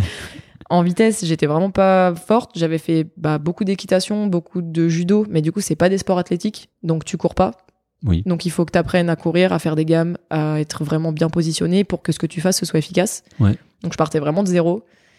Et bah sur la gym, je me suis fait virer au bout de trois mois, donc euh, j'avais pas trop de valises euh, Mais tu non, mais ça- ça- tu t'es fait virer, non, mais ça, c'est un truc, euh, quand tu m'as dit ça tout à l'heure. Mais c'est- Comment tu te fais virer d'un sport, en fait Si, si, bah, je sais pas, ils sont venus voir mes parents, ils m'ont dit, bon, Margot, on peut plus la gérer, il va falloir faire quelque chose. mes parents, ils m'ont dit, qu'est-ce qui se passe? Ah, Moi, je leur ai dit, pas désolé, mais ils me demandent de faire euh, des roulades avant, je sais faire, et ils me tiennent les pieds quand je marche sur les mains, alors que je sais déjà marcher sur les mains. Ouais. Donc, je mettais des coups de pied en l'air pour qu'on évite de m'attraper les pieds, mais bon. Et bah, eux, ils peuvent pas non plus m'attraper, quoi. Ouais. Ils vont me dire quoi euh, Ennuie-toi. Mais, Il- mais, mais, mais, du coup, quand tu dis, quand tu choisis entre le demi-fond et la perche, tu, tu- comme tu dis, c'était, tu pars de zéro, quoi, quasiment. Ouais. Et tu te dis quoi à ce moment-là? Parce que toi qui veux tout gagner déjà à ce moment-là, tu, tu dis, ben, je vais tout faire pour être la meilleure, ou je, ou au contraire, là, c'était plutôt l'altitude, l'intensité qui, qui t'intéressait. Comment tu fais ce choix, en fait? Bon, Le plaisir, tu as dit, mais comment Ouais. En fait, à ce moment-là, j'étais meilleure au demi-fond que ce que j'étais à la perche. Ouais. Et euh, je savais que c'était un peu le choix. euh, je faisais un sport que mon père faisait, donc ça nous. Enfin, moi, je pensais que ça allait nous rapprocher sur certains trucs. Et en fait, euh, ce qui nous rapprochait, c'était le sport. Peu importe le sport qu'on pratiquait tous les deux, c'était. Enfin, et en partie. Mais euh, alors que la perche, bah, j'étais carrément moins forte. Mais par contre, je m'amusais. Et je pense qu'à un moment donné, j'ai fait le calcul que si je m'amusais, ça allait durer longtemps et que donc j'allais avoir le temps d'être la meilleure dans un sport que je maîtrisais absolument pas et qui pour l'instant voulait pas de moi du tout à part que moi je m'amusais. Voulez pas de toi, c'est-à-dire le sport voulait Ah pas mais de toi j'étais trop nulle. Ah, Franchement, j'étais vraiment hyper nulle et vraiment je pense que j'ai bloqué sur euh, sur le fait que j'y arrivais pas et que Ok, et comment t'as fait pour vaincre ça alors? Bah, je me suis entraînée tous les jours pendant 10 ans. Ah ouais, d'accord. ah ouais, C'est à quel âge Ouais. du coup que tu commences la perche? J'en ai commencé bah, par-ci par-là, j'avais 12 ans Ouais. et à partir de 15 ans, j'ai vraiment fait que de la perche et euh, je suis partie dans un groupe qui faisait que de la perche où euh, le demi-fond c'était vraiment loin derrière moi. Et, euh, et où du coup, tout ce que tu fais dans la semaine, tu sautes pas tous les jours, mais par contre, tout ce que tu fais, c'est dans l'objectif de sauter. Ouais, mais parce que c'est- les coachs. T'étais à Nice à ce moment-là, du coup. Ouais. C'est les coachs qui te disent maintenant, faut que tu choisisses parce qu'il y a une genre de spécialisation par euh, aussi jeune ou comment? En fait, c'est ça, quand tu commences, tu fais de tout. Parce Ouais. qu'il faut que déjà, tu explores un peu tout Oui, ce que tu vrai. peux faire et qu'est-ce qui te plaît, qu'est-ce qui te plaît pas. Et si tu choisis juste, direct, ouais. en fait, tu choisis comme papa et maman. Moi, j'aurais fait du euh, demi-fond. Parce que c'est- vrai qu'on avait fait un épisode avec Emery qui lui faisait du javelot. Mm, mm. Donc euh, tu t'en as fait, du coup? T'as testé? Ah bah j'en ai fait, ouais, mais moi Ah c'est ouais? le javelot qui me lance. Ah ouais? non, le javelot encore, javelot disque ça va parce que c'est pas des, pas des du matériel qui est lourd. Quoique. Mais euh, mais le poids, enfin moi le poids le marteau j'ai essayé, mais à un moment donné tu peux pas lutter quoi. Enfin là le mental ça fait pas tout. Ouais. Il y a un moment donné il faut une- quand même euh, de la génétique. voilà, et une réalité physique. Ouais, ouais, que que tu rattraperas pas en Ouais. muscu. euh, Je serai jamais lanceuse de marteau. ouais. Mais euh, mais t'en fais. Et en même temps il y a plein de trucs ça t'éclate parce que moi le disque et le javelot j'ai toujours aimé ça. Maintenant avec mes épaules de perchiste le javelot c'est beaucoup plus simple. Mais à 12 ans avec le poids que je faisais c'était juste pas jouable. Donc tu fais des haies, tu fais du sprint et et je pense que je- ouais vraiment j'ai bloqué sur le fait de de pas y arriver et de me dire bah là dans les filles du groupe, dans les filles de mon âge, je me fais lamer par tout le monde. Ouais. Mais par contre, elles elles ont peur et ont je peur. sentais ouais quand il fallait changer de perche, quand il fallait en fait elles étaient meilleures que moi juste parce que quand elles y allaient, même si c'était pas le bon matériel, soit elles sortaient de la gym, donc techniquement elles arrivaient à sauter un peu haut sans rien faire, soit elles étaient hyper costauds à 12 ans, alors que moi, euh, bah, déjà quand on voit mon gabarit d'aujourd'hui, on imagine quand euh, il n'y a pas la puberté et pas Ouais. l'entraînement. Et donc, en fait, elles s'en sortaient juste sur du physique. Ouais. Alors que moi, je sentais quand même qu'il y avait un truc, euh, comme quand t'es en EPS et que t'aimes le sport et que tous les autres ils esquivent le ballon, toi tu cours comme un bourrin, même si t'es nul au foot. Ouais. Toi, au moins, tu vas jouer la balle. Et du coup, tu sens qu'avec le prof, il y a une différence parce que lui, il voit que t'aimes le sport et donc c'est plus simple. Moi, je sentais avec l'entraîneur que j'avais pas peur et qu'il avait capté que j'avais pas peur et que du coup, tu peux faire quelque chose quand t'as pas peur. Si, parce que t'es nul ou t'es pas nul, mais en tout cas, tu tentes tout. Alors que tu sentais qu'avec les autres dans le groupe, ben, t'es fort elle- ou pas, t'as du talent ou pas, mais tu tentes pas tout. Et elle se basait sur ça. Enfin, elle cherchait pas à aller plus loin, quoi. C'est ça que je ressens. Ouais, ou elles y arrivaient pas parce que t'as un blocage mental, parce que t'es toujours dans le. Bah, en fait, je pense que justement, cette notion du risque que moi j'avais peut-être pas, ou Donc, qui me plaisait. T'as aucune aversion au risque, en fait. Toi, le risque, Ah ouais, c'est un non, truc ouais, que, pense. t'adores. C'est peut-être pathologique, je sais pas. Je sais pas, on pourra en parler en off si tu veux, mais non, non, mais plus sérieusement. Donc, parce que tu parles de peur, ça c'est, c'est, tu parles de matériel parce que tu changes de matériel à chaque fois, en fait. C'est comment, en fait, les perches, elles sont plus ou moins dures et plus ou moins longues. ouais, juste, ouais, Et euh, quand ta perche est trop souple, de toute façon, en fait, tu vas aller trop loin dans le tapis. La physique va faire que tu vas avoir trop d'énergie horizontale et pas assez de verticale. Sauf que si tu veux passer une barre qui est seulement entre, on va dire, 0 cm de là où tu sautes ou plus 80 cm, t'as pas énormément de marge de manœuvre. Hmm. Donc si ta perche est trop souple, de toute façon, tu vas toucher la barre en montant.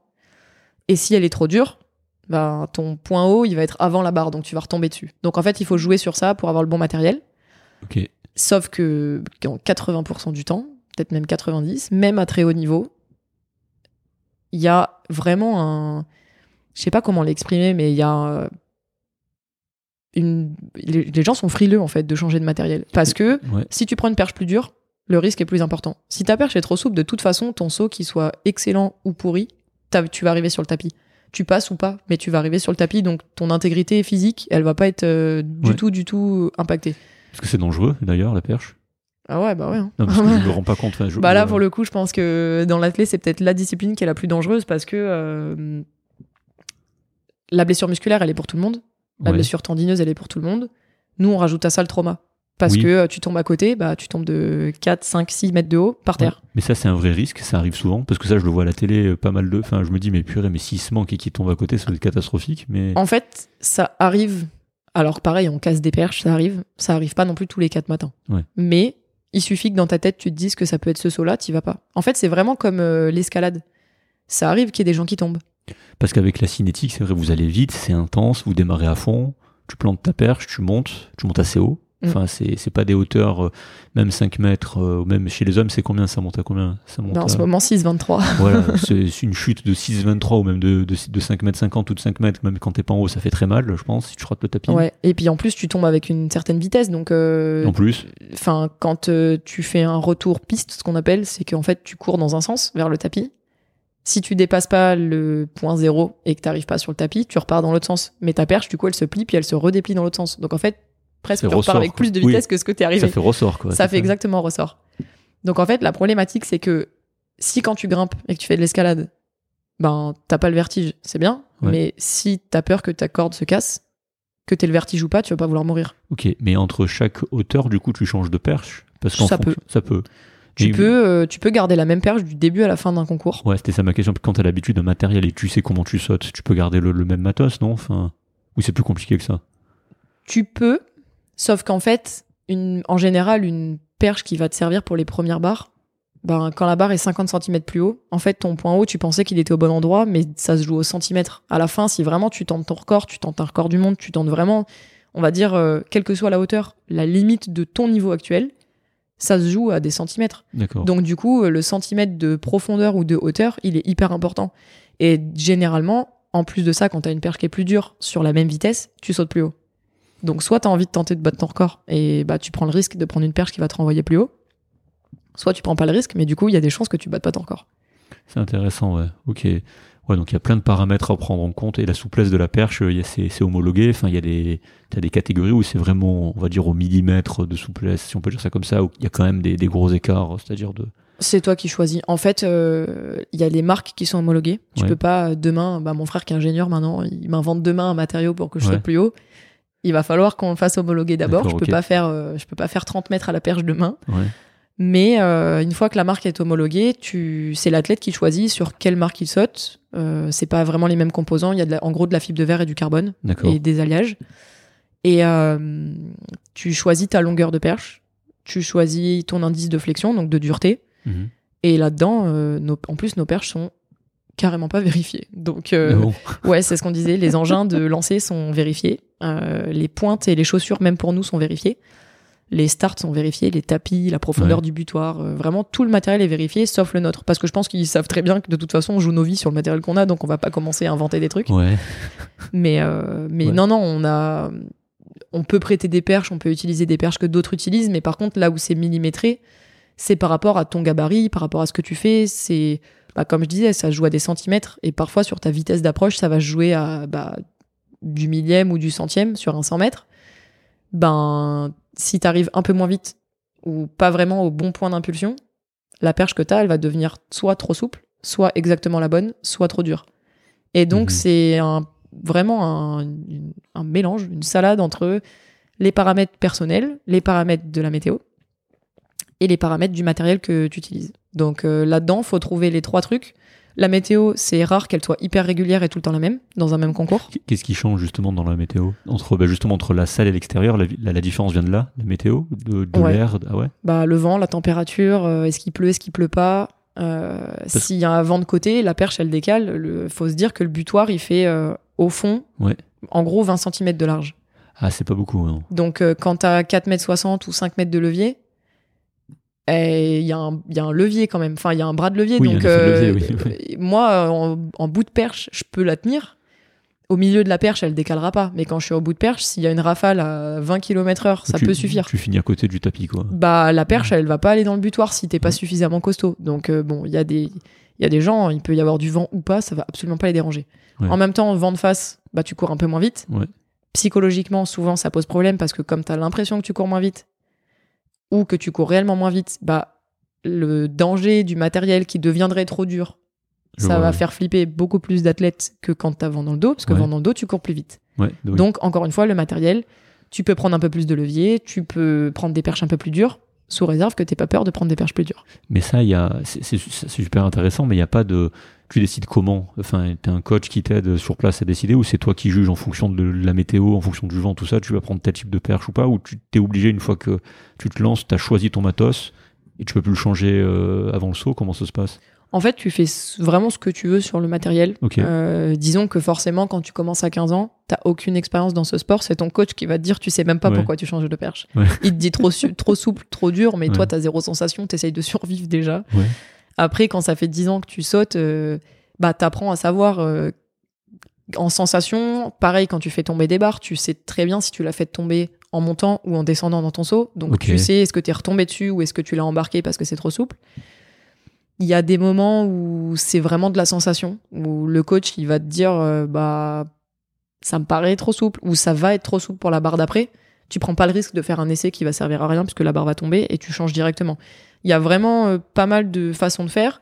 Après, maintenant, une fois que tu as de l'expérience, tu peux aussi sauter tout seul. T'as pas forcément besoin tout le temps d'avoir quelqu'un qui te dit fais ci, fais ça. Forcément, ça rassure aussi d'avoir quelqu'un. Il y a un œil qui est extérieur qui est encore différent, mais c'est une collaboration, je dirais, entre ce que toi tu sens, ce que tu as l'habitude de faire et ce que le coach à l'extérieur voit. Parce que toi, concrètement, tu t'entraînes comme une malade, du coup, euh, au tout début, quand tu commences la perche, c'est ça, c'est ce que tu me dis. Et comment ça se passe? C'est le coach, il voit que tu as faim, que tu en veux.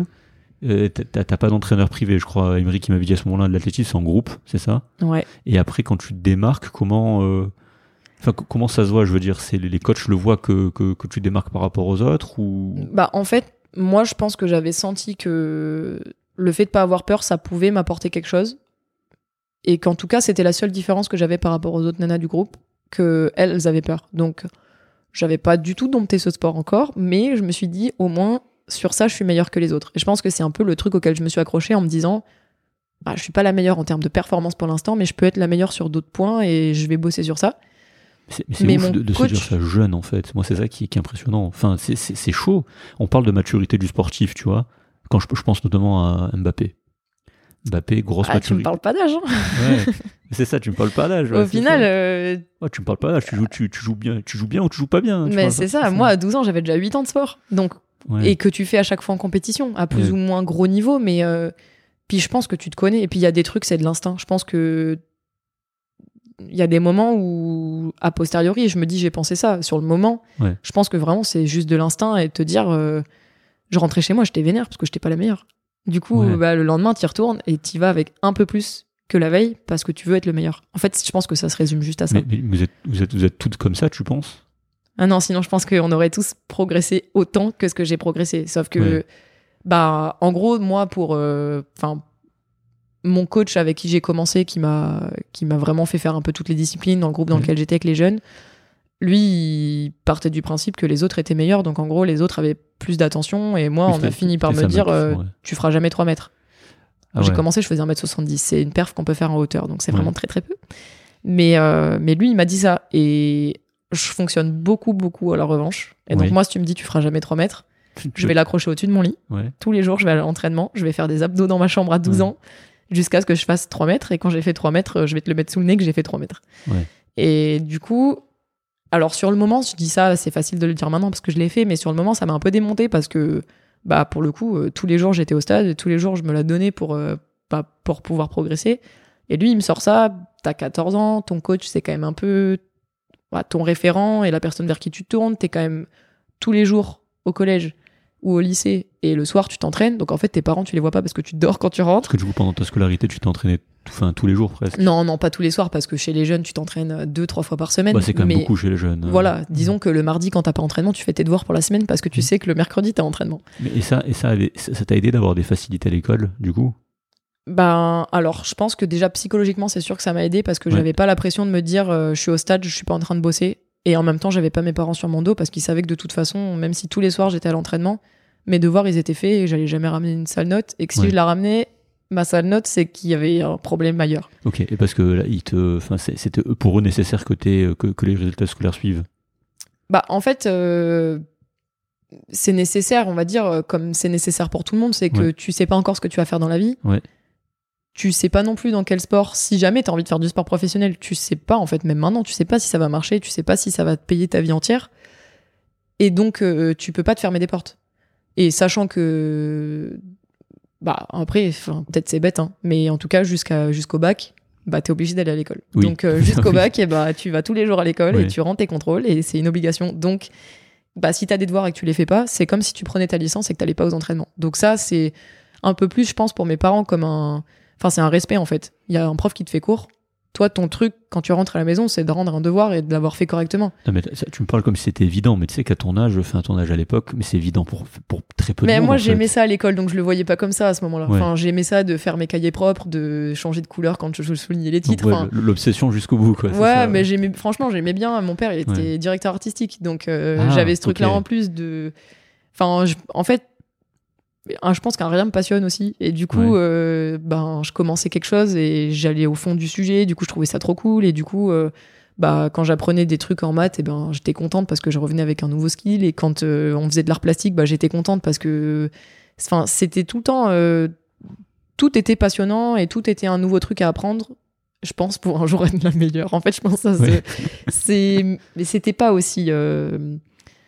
Non, mais c'était pas, t'avais pas ce niveau de réflexion. Enfin, peut-être. Non. Alors, il y en a. mais c'est avec le recul que tu te dis, oui, en fait, voilà, c'est ça. c'est ça. Et de me dire, euh, ben, quand je vois comme j'étais contente de ramener le meilleur bulletin, Ouais. bah, je me dis que c'était quand même ça mon moteur parce que au-delà, alors j'étais vraiment par contre passionnée de tout. Moi, ma grand-mère, elle m'a montré comment tricoter. Il a fallu que je fasse une écharpe. Alors rien de bien impressionnant, mais à 8 ans, j'avais fait une écharpe Oui, non, c'est oui, quand même. Enfin, oui. parce que Euh, parce que j'y arrivais pas et je galérais parce qu'à 8 ans, t'es pas t'es pas gaulé pour faire une écharpe quand même en tricot. ouais. Mais, euh, mais elle m'avait appris et elle était patiente sur comment on fait, sur euh, bah là, tu arrives pas, tu t'es fait ton nœud, tu recommences. Et en fait, dans le process, bah moi, il fallait que j'aille au bout. Parce que je pense que c'est plus de l'éducation, en fait. J'avais toujours eu ce, bah, cette règle. Tu commences, tu vas au bout. Et du coup, bah, j'avais commencé, je suis allé au bout. Je n'allais pas faire une demi-écharpe et abandonner parce que même si ça m'ennuyait, je serais allé au bout. C'est dur de se l'appliquer, ça, quand t'es jeune. hein. Enfin, il y, y a beaucoup de jeunes, ils, ils font pas ça, hein, en fait. Ouais, je sais pas. pas si mais... tu te re- Non, mais si tu regardes autour de toi maintenant en arrière, les, les jeunes ados qui ont 15-16 ans, euh, même 12 ans, ou même 18 ans, ou même adultes, en fait, pas besoin d'aller voir chez les adolescents, les, les gens, la majorité des gens ne font pas ça, en fait. Ouais, bah peut-être, encore une fois, hein, c'est peut-être pathologique, mais c'est ce que je disais à Non, Gabi la dernière fois. ouais. Euh, Moi, si je dois. euh, je préfère attendre trois jours avec euh, 250 mails à trier plutôt que d'en faire euh, 10 par jour. Je, je préfère savoir que tel jour, j'ai une après-midi entière Ouais. où je peux faire que ça et commencer pour l'avoir fini. Donc très focus, en fait. Ouais, c'est. Mais parce que je pense que j'ai pas le choix. Si je commence à faire un peu de ça, un peu de ça, un peu de ça, au final, j'ai rien fini et je le finirai jamais. D'accord. Du coup, enfin, clairement, de toute façon, je suis hyper actif, donc euh, tu gères un peu tes, tu gères comme tu peux, mais euh, c'était à la fois hyper compliqué de rester assise dans une classe euh, sans rien faire. Ouais. Et du coup, je pense que ma solution, c'était de faire plein de trucs, et donc de faire mes devoirs, et donc de, de comprendre ce qu'elle me demandait, la prof, de, je faisais fonctionner mon cerveau pour pas essayer de pas gigoter mes jambes, me balancer sur ma chaise, balancer des stylos, discuter, parce que bon, je le faisais quand même, mais un peu moins du coup. Je pense que si en plus j'avais décroché les cours, Ouais. j'aurais été juste uniquement infernal. Alors que là, j'étais un peu infernal. T'étais- les profs, ils te mettaient des retenues ou quoi ou... non Ah ouais, ouais. Ah oui. Moi, il y a un carnet que j'ai gardé de cinquième.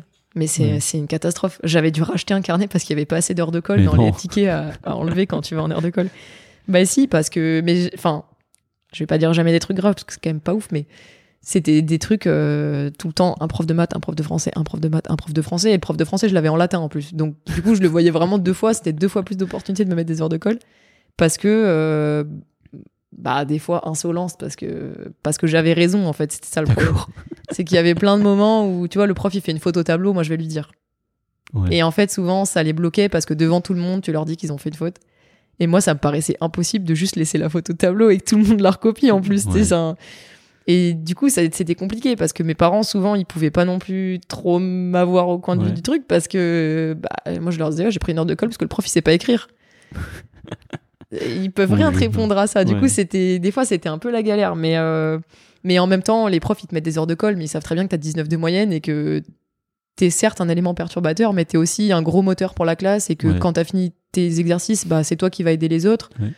et quand ils pensent que tu bavardes en fait t'es en train d'aider les mecs à comprendre comment faire l'exercice puisque visiblement ils ont rien compris de l'explication du C'est prof donc euh, c'était un peu tout le temps une relation euh, enfin tu sais pas trop est-ce qu'il est-ce que vraiment il m'aimait bien bien ou est-ce qu'il il pouvait plus me voir? Et je pense que c'était un peu des deux en fonction des moments Ouais, ouais, bon, parce que, enfin, quand tu me dis, parce que je, reviens sur ce que justement là, sur les sur les filles justement qui sont avec toi là, avec qui tu t'entraînes, euh, parce que là tu es en, t'es en individuel mais aussi l'équipe de France, c'est Mm. ça? C'est, est-ce que c'est comme en escrime où tu dois être fort en équipe et aussi fort en individuel, c'est-à-dire tu dois faire monter l'équipe pour être fort en individuel ou tu peux vraiment être qu'en individuel? Nous, on a certaines compétitions. En gros, tous les deux ans, on a un rendez-vous aux Europes par équipe. Ouais. Où là, c'est euh, les points de chaque discipline en fonction de ton classement dans ton concours qui ramène des points. Et le podium, à la fin, il n'est pas individuel, il est pour l'équipe de France. Parce que Mais par contre, c'est Ouais. un seul perchiste. ah Donc finalement, euh, moi, les autres, euh, elles, font zéro ou elles gagnent.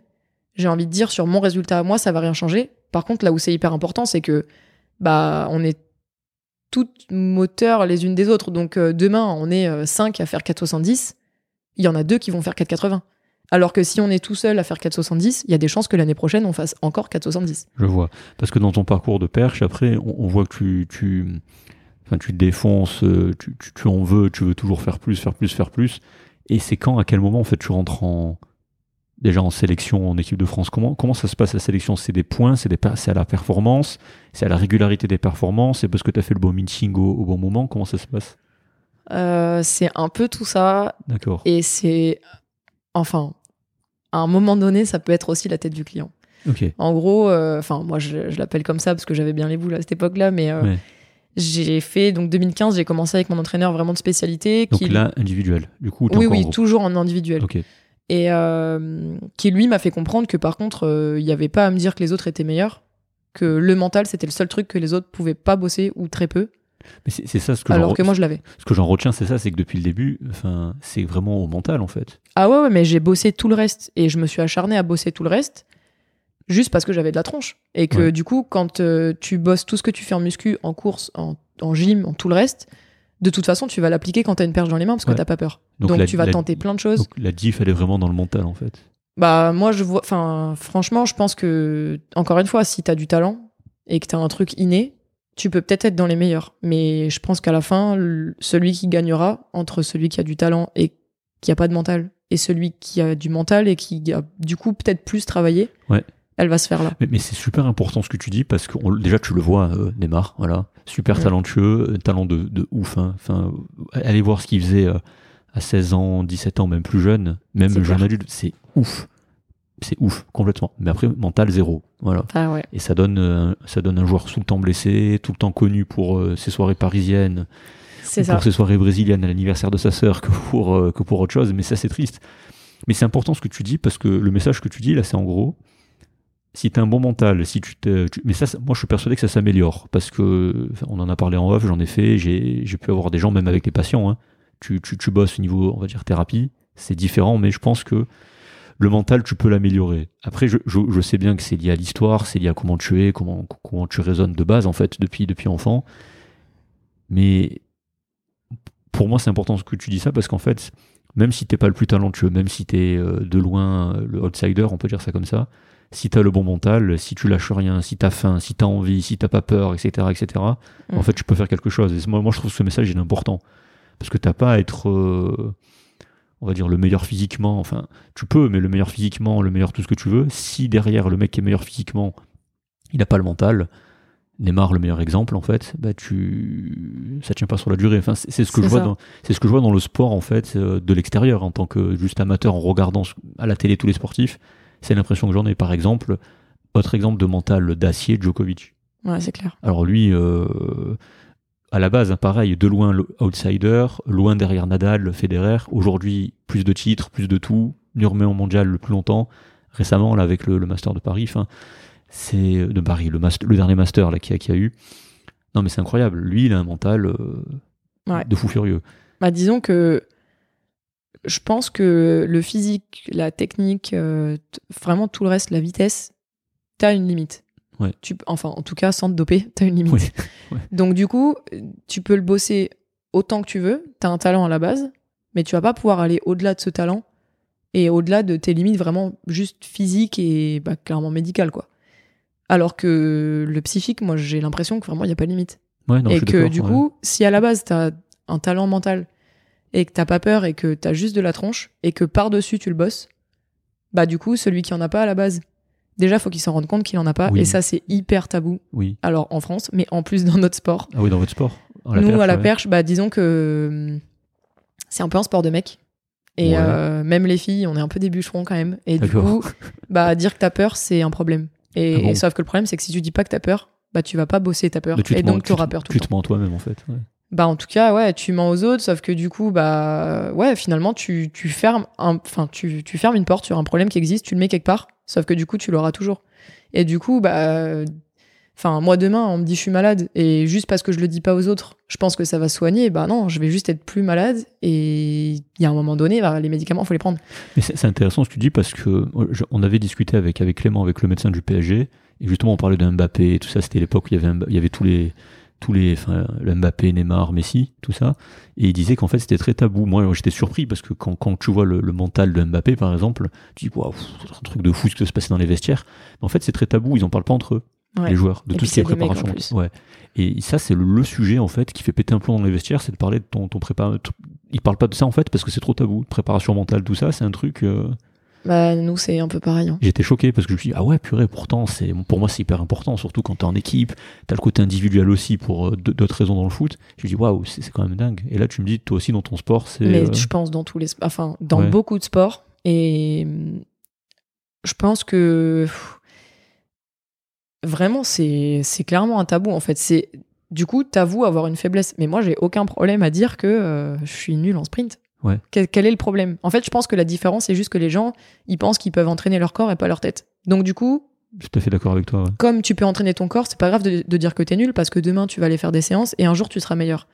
Mais c'est pas grave de dire que t'as un problème dans ta tête puisque de toute façon tu t'entraînes et derrière tu seras meilleur. Ouais. Et si tu pars pas du principe que t'as avoué à toi et aux autres ton problème et que tu bosses dessus, bah du coup tu le rés- ce sera jamais résolu. Parce que Donc euh, ouais. c'est c'est vraiment ça. C'est certes tu peux bosser ton mental. Ouais. Mais je pense que la partie innée, du coup derrière tu vas juste bosser. Alors quand je dis mental, euh, c'est hyper large. Moi je bosse avec ma prep mentale et il y a des trucs, euh, bah, typiquement entre l'hyperactivité, changer d'idée toutes les deux minutes et compagnie. Quand t'es en compétition, ça peut pas forcément t'aider tout le temps. Non, c'est compliqué, ouais. Mais vraiment sur le fait d'avoir peur ou pas peur, t'as un instinct de survie quand même. Ouais. Et je pense que c'est plus facile quand t'as pas cet instinct de survie. Je vois, ouais. Ou qu'en tout cas, il faut que tu te poses pas la question. Moi, je suis hyper scientifique. Et on me dit la perche, elle est en carbone et elle va pas casser parce qu'elle est fabriquée pour pas casser. Et que si elle casse, c'est des stats hyper faibles. À quel moment je vais me poser la question? Puisque de toute ouais. façon, c'est des maths. Euh, Il y a un mec, il a quand même fait euh, 10 ans d'études Ouais. pour te la pondre, la perche. Donc, euh, bah moi, je saute avec. C'est très rationnel, Il y a trop de. Enfin, quand je faisais de l'escalade, c'était pareil. Le mec, il a fabriqué la corde. Il y a des cordes, elles ont 40 ans, ça tient encore, euh, mais comme si c'était neuf. Mm. Et il y a trop vraiment de. Ouais, mais si ma perche elle casse, si mes mains elles glissent, si euh, finalement il y a une rafale et je pars pas, mais bah, au pire tu tombes. hein. Moi, Mais- franchement, je pars de ce principe-là. Au pire, tu tombes. Mais du coup, tu fais le. pour toi, c'est quoi? C'est tu, tu décris comme anxieuse ou pas? Moi, euh, non, pas du tout. Ok, stressée. Non. Ok. Enfin, bah après, euh, stressé, forcément, quand tu te pointes et que ton, ton enjeu il est hyper important, tu peux pas dire que t'es pas stressé. Ouais. Mais je pense que j'ai une bonne gestion du stress. Et Mhm. que du coup, plus j'ai de la pression et plus je suis contente parce que je, je sais que ça veut dire que pour moi, c'est important ce que je fais. Ok. En gros, je me prépare toute l'année, c'est pas pour que le jour J, euh, tu Non, sois fait, comme ouais. ça parce que. Parce que mon Dieu, c'est arrivé. Demain, je prépare un exposé. Quand je vais le présenter, Ouais. euh, je l'ai pas préparé pour rien, quoi. Donc, euh, j'étais contente de les Ouais. présenter. Donc, euh, je, je saurais pas dire si je suis comme ça à la base ou si c'est le sport qui m'a appris ça. Ouais. Mais non, je suis arrivée au concours de médecine ma première année. Moi, je trouvais que c'était trop chouette parce que c'était une giga compète avec 1500 personnes. Mais ça, tu l'as pris comment Une compète contre les autres ou contre toi-même? C'est intéressant, ça. Les deux, je pense. En fait, toute l'année, je pense contre moi-même parce que de me dire, euh, voilà, j'ai dit que j'allais faire médecine et de l'athlé. Et Il y a X et X et X personnes qui m'ont dit que ça marchera pas déjà. Bon, ça, oui, ça, je l'ai entendu. Donc, bah, fois moi, euh, le truc de la revanche, forcément, je me suis dit, Ça ah ouais, bien, ça marche ouais. pas, bah très bien, ça va fonctionner donc. Et j'ai, franchement, je savais que j'allais y arriver. Du coup, j'ai mis en place ce qu'il fallait et c'était pareil, c'était de la science. Je révisais, je faisais mes QCM, je me préparais comme il fallait, donc ça allait marcher. À ce moment-là, tu étais déjà international ou pas? Non, pas du tout. J'avais Mm. gagné, non, même pas. J'avais jamais gagné les France, j'avais fait aucune sélection. Et juste, je voulais faire les jeux. Ah ouais, t'avais Ouais. ça en vision. Je voulais faire les jeux parce que mon coach l'a proposé. Et Ah que il m'a dit, euh, très fun fact d'ailleurs, c'était à la Diamond League d'Hercules à Monaco. Euh, on était dans les tribunes et moi, depuis 2013, en fait, j'étais tellement nulle que j'avais passé tous mes diplômes de juge pour partir sur les compètes en équipe avec les équipes Ah ouais parce que c'était jamais moi l'athlète, comprenez. Ok. Du coup, euh, bah, Donc- ça me permettait de vivre les week-ends avec tout le monde, d'être avec les copains quand même. Ça, super. Donc, t'as tes diplômes de juge, là, du coup? Ouais. Ah ouais, ça. Alors ça se dégrade avec les années. euh, Quand tu repasses pas tes diplômes, tu perds un peu en valeur, on va dire. Mais oui, de, moi je suis toujours juge régional. J'ai été juge fédéral SO à un moment donné. Et euh, du coup, je rapportais plein de points à l'équipe en plus. Donc c'était cool parce que t'as quand même l'impression que tu sers à quelque chose. Ouais. Et t'es pas complètement de côté. Donc c'était ma façon de contribuer et d'avoir l'impression que j'étais en compète. En fait, tu t'es mis dans l'environnement, quoi. T'as Ouais, créé l'environnement, quoi. Ouais, je voulais, en fait, je voulais être en compète quand même. Oui, et, ça, oui, et mais- pour moi, bah, Ouais. je rapportais 20 points. Bah, c'était 20 points. euh, on sait pas ce qui se passe. Si à la fin, ça se joue à 3 points, qu'est-ce qu'on fait si je suis pas là Ouais. Bah, moi, c'est mes 20 points. C'est clair que c'est pas beaucoup, mais c'était mes 20 points. Ouais. Puis j'aimais bien ça. Mon père, il était juge aussi, donc euh, c'était chouette. Mais en fait, le truc, c'est que 2013, 2014, 2015 et 2016, je fais juge à Hercules Oui. sur la piste, donc avec mon père. Euh, et ça me permet de voir les athlètes internationaux en vrai. Ouais. Et donc, je vois euh, les champions olympiques, les champions du monde, euh, Renault la première fois de ma vie, Valentin ouais. Pareil, enfin la première fois de ma vie. Et euh, mon rôle, clairement, c'était de les accompagner aux toilettes. Parce que quand bon. sur la, ouais, quand on est en compète, on n'a pas le droit de quitter la piste et de plus être en gros supervisé. euh, il faut qu'on soit tout le temps escorté. Et donc euh, moi j'étais l'escorte et euh, je les amenais aux toilettes et je les ramenais à la piste. Et euh, Pourquoi, donc pourquoi tu, tu peux pas Parce que c'est quoi C'est par rapport au dopage C'est par rapport à la sécurité C'est par rapport à quoi? Ouais, c'est un peu de tout, je pense. Parce que bah, le dopage, après, de toute façon, hein, tu sais, t'es pas dans les toilettes, donc tu sais Oui, pas ce qui se passe. ouais. Mais euh, mais il y a de la sécurité, il y a savoir où est-ce que tu les amènes et comment ils reviennent. Et savoir qu'entre temps, bah, t'es pas censé voir ton coach, t'es pas censé voir ta Ah famille. oui, d'accord. Donc Ok. euh, t'es sur la piste, les autres gens sont dans les tribunes et c'est censé se passer comme ça. Donc pour que ce soit équitable pour tout le monde, faut que tout le monde suive les mêmes protocoles. D'ailleurs, juste petite parenthèse sur le dopage, quand tu te dopes dans ton sport, c'est, tu gagnes en quoi? En, en vitesse? En, c'est, quoi le, le- le truc qui. Ça peut être en tout. Parce que souvent, on nous dit, ouais, mais de toute façon, la perche, le dopage, euh, ça vous amène rien. Sauf que le truc, c'est que déjà, rien que si tu te dopes pour pas te blesser, tu peux t'entraîner plus que les autres. Ah, si tu te dopes pour ouais. récupérer plus vite et que tu peux faire euh, 10 séances par semaine au lieu de 6, Oui, tu fais plus de technique, tu fais plus de muscu, tu fais plus de sprint, vois, donc ouais. tu progresses plus vite, tu as forcément plus de sauts emmagasinés, donc plus d'expérience. Donc je pense que déjà, rien que sur ça, ça peut aider. Euh, si tu te dopes pour sécher, tu pèses moins lourd, donc ton rapport poids-puissance, il est meilleur. En muscu, tu deviens plus fort. Enfin, c'est un... Alors ça n'empêchera pas que si t'as peur, t'as peur. Ouais. Mais par contre, si t'as peur et que t'es plus fort, bah au lieu de faire euh, 4,90, tu vas faire 4,80. Mais t'auras Ouais. fait 4,80 quand même. Je vois, ouais. Donc euh, c'est sûr que c'est pas aussi euh, scientifique et noir ou blanc que le demi-fond où tu prends le PO, tu cours plus vite. T'en prends pas, tu cours moins vite. Ouais. Mais euh, mais il y a quand même un gain et et il y a des perchistes qui sont suspendus pour dopage. Euh, Il y en avait déjà dans les années 80, il y en a encore Ah oui. en 2023. Ah ouais. Donc euh, donc c'est que s'ils le font, c'est que ça marche. Donc, euh, je, je reviens à ce que tu disais. Donc là, tu t'escortes, tu vois, les, pour la première fois, donc les grands athlètes. Ouais. Ouais. Et euh, et puis je, enfin ils, ils se font une vanne entre un américain et un et un polonais en anglais. Moi je parlais déjà anglais donc je comprends, j'étais morte de rire. Du coup, j'ai rigolé un peu avec eux mais bon, moi j'étais la juge de 14 ans, les mecs ils ont rigolé vite fait mais je me suis dit jamais personne va s'en rappeler. Et euh, en 2016 euh, 2017, je décide de pas être juge et de le regarder dans les tribunes avec mon coach. Et en fait, Ouais. le plan, c'était euh, je devais coacher les athlètes et lui dire à lui qu'est-ce que j'aurais dit, qu'est-ce que j'aurais proposé dans la suite du coaching, en fait, si j'avais été leur coach. Pour que bah, j'apprenne à me coacher toute seule, en fait, de savoir euh, ta perche, elle est trop dure, elle est trop souple, euh, t'es trop près, tu recules, tu changes. Comment tu vois les choses Donc, on en revient toujours au même point, l'auto-observation, quoi. voilà, c'est Ouais. ça. Et Ouais. c'était un peu une partie de la formation. Et mon coach de l'époque, il voyait vachement bah, que l'autonomie, c'était hyper important. Et bah, c'est pareil, si tu la travailles pas, euh, tu, tu pourras pas t'en sortir. Donc, on a regardé le concours dans les tribunes. Et, j'ai- et puis, il y a aussi un gros travail visuel à la perche quand même. Où en fonction de quel est ton style de mémoire, comment tu fonctionnes, de voir des athlètes très bien sauter, ça peut, ça peut vraiment t'inspirer. Et te, tu reviens le lendemain. Des fois, tu sais faire des trucs que tu n'avais jamais fait de ta vie Hmm. parce que tu as regardé beaucoup de sauts, parce que tu as visualisé, parce que tout ça. Donc ça faisait partie d'un travail un peu plus profond. Et en fait, à un moment donné dans le concours, il me dit euh, Ça te dirait d'être sur la piste avec elle Euh, C'était les filles à ce moment-là. Et moi, je lui dis oh, Tu sais, Seb, euh, j'ai jugé pendant 4 ans, hein, c'est bon, c'est chouette quand même de voir le concours depuis les tribunes. Et là, il me regarde, il me dit Non, mais euh, d'être sur la piste avec elle euh, en tant qu'athlète, avec un ouais. dossard dans ton dos et Ouais. sur la compétition, quoi. Et en fait, ça m'a choqué parce que je me suis dit, mais attends, moi, mon coach d'avant, il me dit, tu feras jamais 3 mètres. Et lui, il me dur, propose ça, ouais. de faire une compète qui nécessite que tu fasses 4,60, 4,70. Et à l'époque, tu faisais combien? À l'époque, je faisais 3,4, euh, 3,60 3,95, je venais de faire. Ah ouais, quand même, il y y, a un écart quand même. Ah ouais, c'est un autre monde. C'est carrément un autre monde. T'as pas fait 4 mètres. euh, Enfin, t'es très, très, très, très, très loin du compte. Et, euh, et puis, on est en 2017. Les jeux, c'est en 2024. Donc, bon, il y a 7 ans, mais c'est quand même. Enfin, euh, Attends, Voilà. t'es en train de me dire qui t'a dit ça il y a 7 ans, quoi. ouais. C'est incroyable. Et moi, je lui ai dit, OK. Je me suis dit, c'est un truc de dingue. Moi, j'ai toujours voulu être la meilleure. Mais là, ce que tu me dis déjà, c'est un truc de dingue. Ouais, et déjà, ouais. je progresse de ouf. Et Ouais. tout ce qu'on fait, ça marche. Et on progresse et on s'éclate. Et je partais surtout 10 jours après en prépa. Ouais. pour euh, ma première année de médecine. Attends, t'es en train de me dire que les JO, c'est un plan sur 7 ans, là. Ah ouais, ah bah oui. Bah, De toute façon, Truc de vu- fou, vu de là où je pars, il fallait, hein, parce que franchement, on s'en serait pas sorti sinon. C'est un truc de ouf, là, ce que tu es en train de me dire, en fait. Bah, Ouais. j'ai commencé à 1m70 et là, je fais 4m70, donc il en a fallu du temps pour euh, progresser de fou, 3 oui. mètres. Ouais, c'est un truc de fou. ouais. Et je sors du stade pour rejoindre ben, mes parents parce que mon père avait jugé, donc on n'arrivait pas par les mêmes entrées. Ouais. Je marche un peu tête baissée en me disant euh, c'est un truc de fou, faut que je rejoigne mes parents vite, leur dire que Seb il m'a proposé de faire les jeux en fait et que là euh, je vais faire les jeux. Moi je suis partie du principe que j'avais dit ok et que donc bah Tu le projet engagé- il était enclenché. engagé, quoi. J'ai pris ma licence, je vais aller jusqu'au bout. Et du coup j'avais dit ok à faire les jeux, donc j'allais aller jusqu'au bout et j'allais faire les jeux. Je pense que quand je suis partie ce soir-là, moi je savais que j'allais faire les jeux.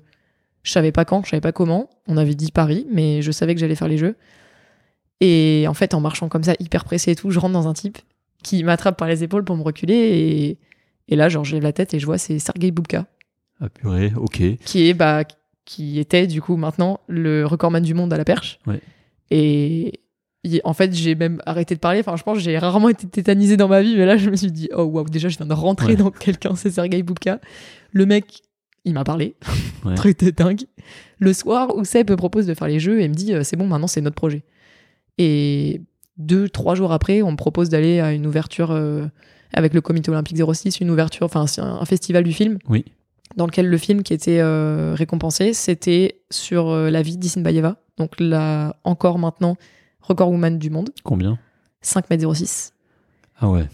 Et elle était là, truc de dingue. Donc j'ai discuté avec elle, je lui ai remis la récompense et tout. Et moi j'étais là, en- c'est vraiment dans ma tête, c'était une explosion. Je me suis dit, mais là en 15 jours, genre demain, je vais commencer ma première année de médecine. Et en 15 jours, ben, je suis partie dans un projet des jeux. Bon, j'avais eu mon bac, mon permis et tout, mais c'était vraiment l'été 2017 où ma vie, elle a été. Game, euh, game changer, en fait. Ah ouais, vraiment. Et de ce jour-là, je savais que tous les jours, je bossais mes cours de médecine pour finir ma première année en un an, pour pouvoir Ah, reprendre tu l'entraînement la à motivation, là. Tu m'étonnes. Ah ouais, mais franchement, je pense que bah, j'avais les anneaux olympiques au-dessus de mon bureau et quand je savais pas pourquoi j'étais là à bosser, je levais la tête et du coup, je me remettais à C'est parce que je savais pourquoi j'étais là. Et tous les jours, quand j'allais au stade, je, je pense qu'il n'y a pas une fois où je me suis dit, mais en fait, qu'est-ce que je fais là? Parce que tous les jours, je savais pourquoi j'étais là et ça a encore plus. Franchement, ça a été exponentiel la façon dont j'ai progressé et ce que j'ai mis en place à l'entraînement, le staff autour de moi, les kinés, la prep mentale, tous ces trucs-là. En fait, je pense que c'est parti d'un seul point. C'était est-ce que tu veux faire les jeux? Mais c'est toi qui le mets en place ou c'est avec l'aide du coach? Avec l'aide du coach. Bah, en fait, euh, lui, ça faisait des années qu'il avait des athlètes et il se rendait plus compte que moi, je pense, que ça impliquait d'avoir un projet olympique. Moi, il m'avait proposé, j'avais dit oui, mais derrière, euh, Attends, mais ça, ça veut dire qu'il a vu en toi que tu allais avoir le mental pour le faire Parce que comment, tu- comment tu, quand t'es coach, tu sais que tu fais pas 4 mètres, comme tu dis, et tu proposes ça à, à Bah, quelqu'un? moi, c'est ce qu'il m'a toujours dit et c'est ce qu'il a toujours dit à tout le monde, c'est que avant même que je débarque dans son groupe, dans ce que je faisais en compète quand il me voyait parce que c'était le même club, euh, il savait que de toute façon, je pouvais être une quiche sur tous les domaines du monde. Ouais. Il y a un truc que j'avais et que du coup, il n'y avait pas besoin de bosser, qui Quand on était inné. Quand t'enlèverais pas, c'est le mental. C'était le mental. Ouais. Et du coup, il avait dit à tout le monde, à partir de là, tu peux lui faire faire n'importe quoi. Non, mais c'est vrai. hein. Donc, euh, si elle se pète pas et qu'elle prend du plaisir, de toute façon, elle ira au bout de ce qu'on peut lui faire faire. c'est- C'est ce qu'ils disent euh, au GIGN. hein. Ouais, bah, je suis, un- je suis au GIGN, je vous ai pas dit. Non, mais, non, mais c'est ce qu'ils disent en fait quand quand il y a plein de documentaires qui documentent ça en fait. Enfin, il y a plein de reportages et c'est passionnant. C'est que l'épreuve où tout le monde foire, c'est le mental. Bah ouais, bah pas moi. Et, c'est- et c'est là en fait où ils sont repêchés. Les gens, ce que tu dis, c'est très juste. Les gens qui ont échoué au, on va dire au test pas physique, mais oui, c'est un mix entre des tests physiques et euh, de, la, de la grosse performance. Les gens qui ont échoué à ça, après il y a l'épreuve du mental.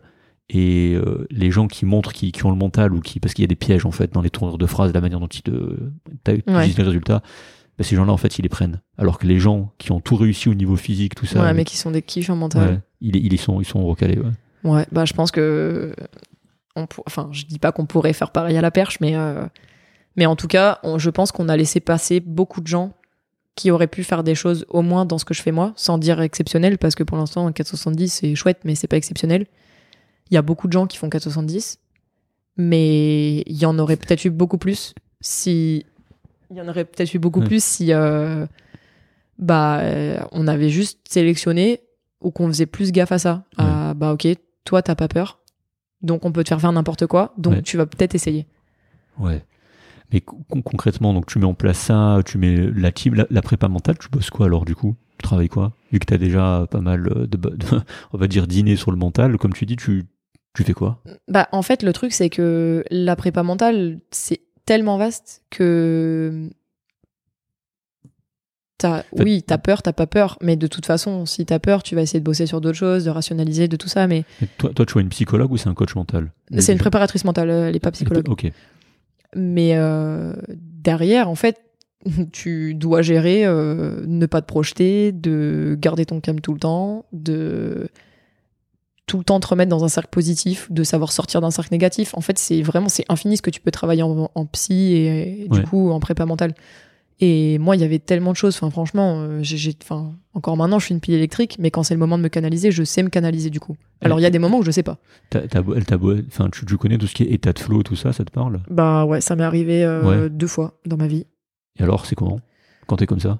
Ah bah c'est hyper facile. Franchement, euh, c'est. Ju- Juste pour expliquer l'état de flow, c'est euh, c'est vraiment t'es dans un état où t'es t'es- t'es tellement focus en fait que tout ce qui est autour ça n'existe pas. C'est Ouais. c'est ça et c'est c'est hyper agréable. En fait, c'est une sensation qui est agréable en fait parce que t'es tout droit, t'es focus, le cerveau fonctionne à 10 000 à l'heure, mais t'es serein en fait. T'as pas peur, t'es serein, c'est ça, Et puis du coup, Ouais. t'es intouchable. c'est ça. Tu te Parce sens que- intouchable et, et tu l'es au final, tu performes quoi. C'est ça qui est. Ah bah du coup, tu peux faire un 100% de tes capacités Ouais. du jour. Parce que, parce que tout ce que tu fais, ça va être dans le bon sens. Et que moi, j'ai eu cette impression sur des championnats de France en salle. Je débarque avec un record à 4,50, je repars, j'ai un record à 4,65. J'ai fait les minima pour les Europes, j'ai pris ma sélection pour les mondes en salle. Ouais. Alors que l'année d'avant, j'avais fait zéro sélection. Ouais. Et là, tu te dis, ok, bon, bah là, je suis sur le championnat presque le plus dur en sélection chez les seniors.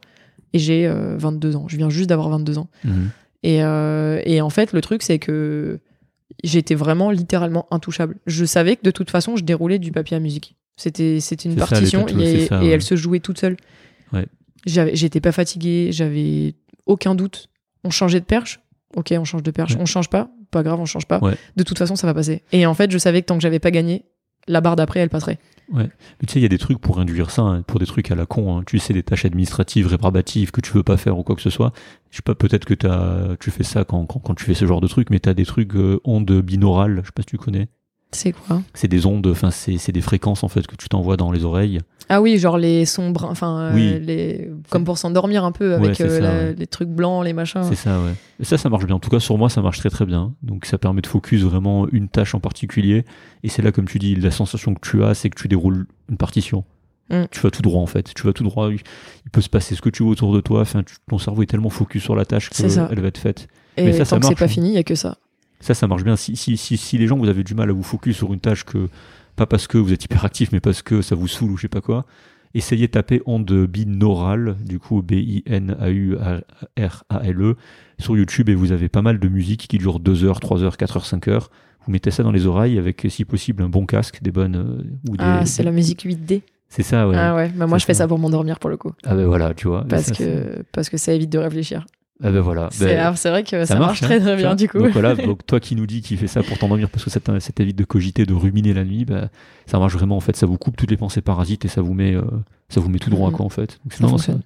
ça fonctionne pas chez tout le monde, mais en tout cas, euh, chez la majorité des gens à qui je l'ai proposé, ça, ça a largement marché. Et pour moi, ça marche, donc tant mieux, je veux dire. Mm, mm. Mais euh, non, non, c'est une, une bonne technique. Donc, ouais, tu. Je reviens sur ce que tu disais là, sur tes entraînements. Tout ça, en fait, c'est. Con- concrètement, donc tu, fais ta première. Je reviens sur ce que tu disais. Tu fais ta première année. Ta première année, tu euh, es motivé de ouf. Tu travailles beaucoup en visualisation pour euh, y arriver. Et justement, avant ma prochaine question, les jeux pour toi, c'était vraiment quelque chose. Enfin, c'est quelque chose pour toi de hyper important qu'il faut que tu atteignes. Est-ce que, de manière générale, quand tu veux être champion olympique, par exemple, ou champion du monde, ou je sais pas quoi, t'es obligé pour toi, ta vision, hein, pas forcément pour toi, mais je veux dire en général, de, de le visualiser, de le dire, je vais être champion olympique, je vais être champion de France, ou au contraire, tu te dis, ok, je vais faire mes meilleurs perfs et puis on verra. Comment. euh, Euh, je pense que le on verra, c'est pas le bon plan. Enfin, en tout cas, pas dans mon cas à moi. ouais. Parce que euh, le on verra, ça laisse la possibilité que ça marche pas. Ouais. Alors que moi, j'aime bien me dire qu'il n'y a pas le choix en fait. Ouais. Que de toute façon, euh, enfin presque, c'est un destin.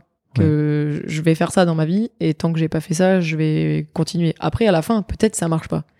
Mais moi, je sais qu'en tout cas, sur tout le process, j'ai été à fond, j'ai tout mis en place pour que ça fonctionne. Peut-être à des moments, j'ai pas tout mis en place, mais à la fin, j'ai pas de regrets. Si déjà maintenant je commence en me disant, je saute, je m'amuse et on verra, je sais très bien que dans mon cas, moi, ça marchera pas et on va rien voir du tout. Et- Par contre, sur le la première partie, est-ce que le dire ça ça rend les choses vraies? Je pense que oui. Et en même temps, c'est difficile de le dire parce que surtout quand tu fais 3,90, Ouais. euh, quand tu dis ça, franchement, on te prend pour, on te prend pour un aliéné. hein. Enfin, c'est les gens ils rigolent. Mais comme quand tu dis que tu vas faire médecine et que tu vas continuer à te préparer pour les jeux, les gens ils te prennent pour un aliéné et du coup il y a juste un moment donné où tu laisses tomber. Et ça, on t'a dit quoi par rapport à ça? T'as eu des remarques? Moi on m'a dit tu pourras. Déjà on m'a dit t'auras pas ta première année de médecine. Bon, toi, bon, voilà. j'ai dit les gars j'ai 19,5 de moyenne depuis que je suis en CP donc je vais avoir ma première année de médecine. Je suis désolée de vous le dire. Peut-être ça me plaira pas. Ouais. Mais par contre si je veux l'avoir je l'aurai. Ouais.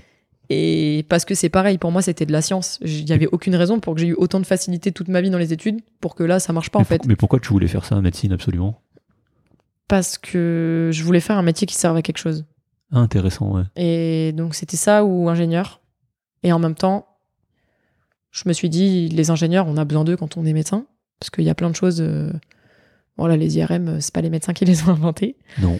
Mais euh, mais il y avait finalement rien de plus important que la vie ou la mort en fait. Dans le noir ou blanc, euh, bah, la vie ou la mort c'est carrément noir ou blanc. Donc euh, Parce que toi, toi, t'étais toujours noir ou blanc, en fait. bah c'est à dire que ouais dans le choix de, il y a plein de choses qui sont utiles. Ouais. Tous les métiers sont utiles et j'ai voulu faire plein de trucs. Il y a plein de choses où j'ai appris qu'en fait c'était pas des métiers. Enfin je voulais éduquer les chiens d'aveugles. C'est pas un métier, ça C'est du bénévolat quand t'es à la retraite. Ah. Donc, grande déception pour moi quand j'ai appris que c'était pas un métier. Mais, euh, mais voilà, il y avait plein de choses utiles. J'étais passionnée de presque tout. Donc finalement, euh, c'était un petit peu dur de faire un choix aussi. Et il y a un moment où, déjà petite, je savais que bah il y avait rien de plus important, en tout cas dans moi, ma conception des choses, que la santé. Et donc j'ai voulu faire de la santé. Et comment tu comment as cette conscience petit? Qu'est-ce qui te fait euh, penser à Ben, ma grand-mère, elle était infirmière. Ok, Du coup, je pense que petite, déjà, on allait des fois au travail avec elle et tout. euh, ouais. Et euh, c'était hyper intéressant. Moi, j'aimais bien. Puis tu te rends compte que tu as un côté social, que les gens, ils sont gentils. Ils sont... Quand ils repartent, ils sont contents, en fait. La plupart du temps. Bon, aux urgences à Nice, les gens ils sont pas contents. Mais non, mais après, voilà, dans la pratique, c'est toujours un peu différent. Mais tu as vraiment cette sensation. Et même maintenant, quand je suis en stage, c'est la même chose. Moi, pour moi, une- un stage qui se passe bien. C'est pas un stage où j'ai appris mille trucs. Ça, c'est un plus. Mais c'est un stage où à un moment donné, tu as l'impression qu'il y a un patient, tu lui as servi à quelque chose. Que ce soit du médical ou du personnel ou. Mais, mais ça, ça vient d'où? D'où tu t'es dit euh, le sens pour moi, c'est de d'aider quelqu'un? Je sais pas. C'est un, truc Ouais. qui- c'est un truc qui t'a tiré de base, en fait. Ouais, je pense. Bah, j'ai toujours vu ma grand-mère faire ça et, et en même temps, bah, même petite en fait, parce que quand j'avais fini mes cours, c'est ce que je disais tout à l'heure, quand j'avais fini de faire mes exercices, je demandais même pas si je pouvais aller aider les autres. J'allais les aider à comprendre, à faire leurs trucs avant que le prof il vienne vérifier parce que j'avais pas envie que mes potes ils se fassent gronder. Et quand on avait un peu tous fait des bêtises ou pas, et que je savais très bien qui avait fait n'importe quoi, quand il fallait balancer quelqu'un, je me balançais moi. Même quand c'était pas moi, parce que je savais que, bah, moi, mes parents, j'allais leur dire la vérité. Ouais. C'est pas moi, mais je me suis balancé. Et comme ils me faisaient confiance, je savais que je me ferais pas avoir, alors que lui, peut-être, il allait se faire attraper par ses parents. Et je savais aussi que les profs, euh, bah, juste, j'aurais peut-être une heure de colle supplémentaire, mais c'était plus très grave à ce point-là. Et voilà, j'avais quand même des bonnes notes, et donc c'était ça qui était important. Donc, euh, tu faisais quoi pendant l'école alors, juste? Ah bah, bah, en fait le problème c'est qu'ils se sont rendus compte à un moment donné que pendant mes heures de colle techniquement on faisait nos devoirs sauf que bah, moi mes devoirs en Oui, 10 mais c'est minutes ça, en fait. je les avais faits Ouais. et du coup il y avait 50 minutes où on se regardait et je m'entendais super bien avec les pions du collège D'accord. et, euh, et donc du coup moi dans mes souvenirs alors peut-être ça se passait pas tout le temps comme ça mais moi dans mes souvenirs j'avais l'impression que mes heures de colle c'était des heures de permanence en fait D'accord. où je faisais mes devoirs et je gagnais du temps de toute façon chez moi j'aurais fait mes devoirs aussi et ça a commencé à être plus compliqué quand euh, en fait, j'ai arrêté de faire n'importe quoi quand on m'a dit euh, si tu continues comme ça, la prochaine fois on te mettra pas les félicitations. Ah, Et le truc bête, moi je me suis dit impossible. On est en quatrième, ouais. j'ai eu félicitations à tous les trimestres de ma vie. Je peux pas ruiner ça maintenant avant le lycée. Corde, corde sensible touchée, là. Ah ouais. Et en fait, euh, j'ai fait la maline. Ouais. Un trimestre de plus. Ils me les ont pas mises. Et alors, quand t'as réagi? En fait, ils m'ont dit qu'ils me les avaient pas mises et finalement ils les ont mises. Mais juste, moi j'étais déléguée en plus. Donc en conseil de classe, euh, quand il fallait prendre tarif, bah j'étais là. Donc euh, Mais, mais, mais délégué, J'assumais, hein. délégué, c'est toi qui le proposais ou personne ne voulait faire et puis...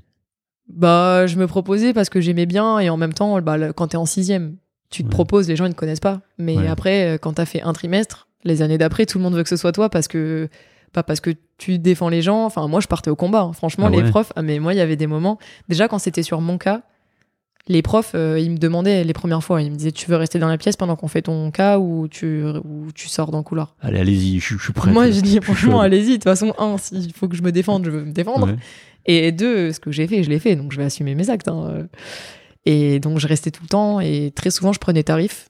Et à chaque fois c'était le prof de sport, il disait mais moi je comprends pas euh, l'élève que vous me décrivez, c'est pas l'élève que j'ai en cours. hein.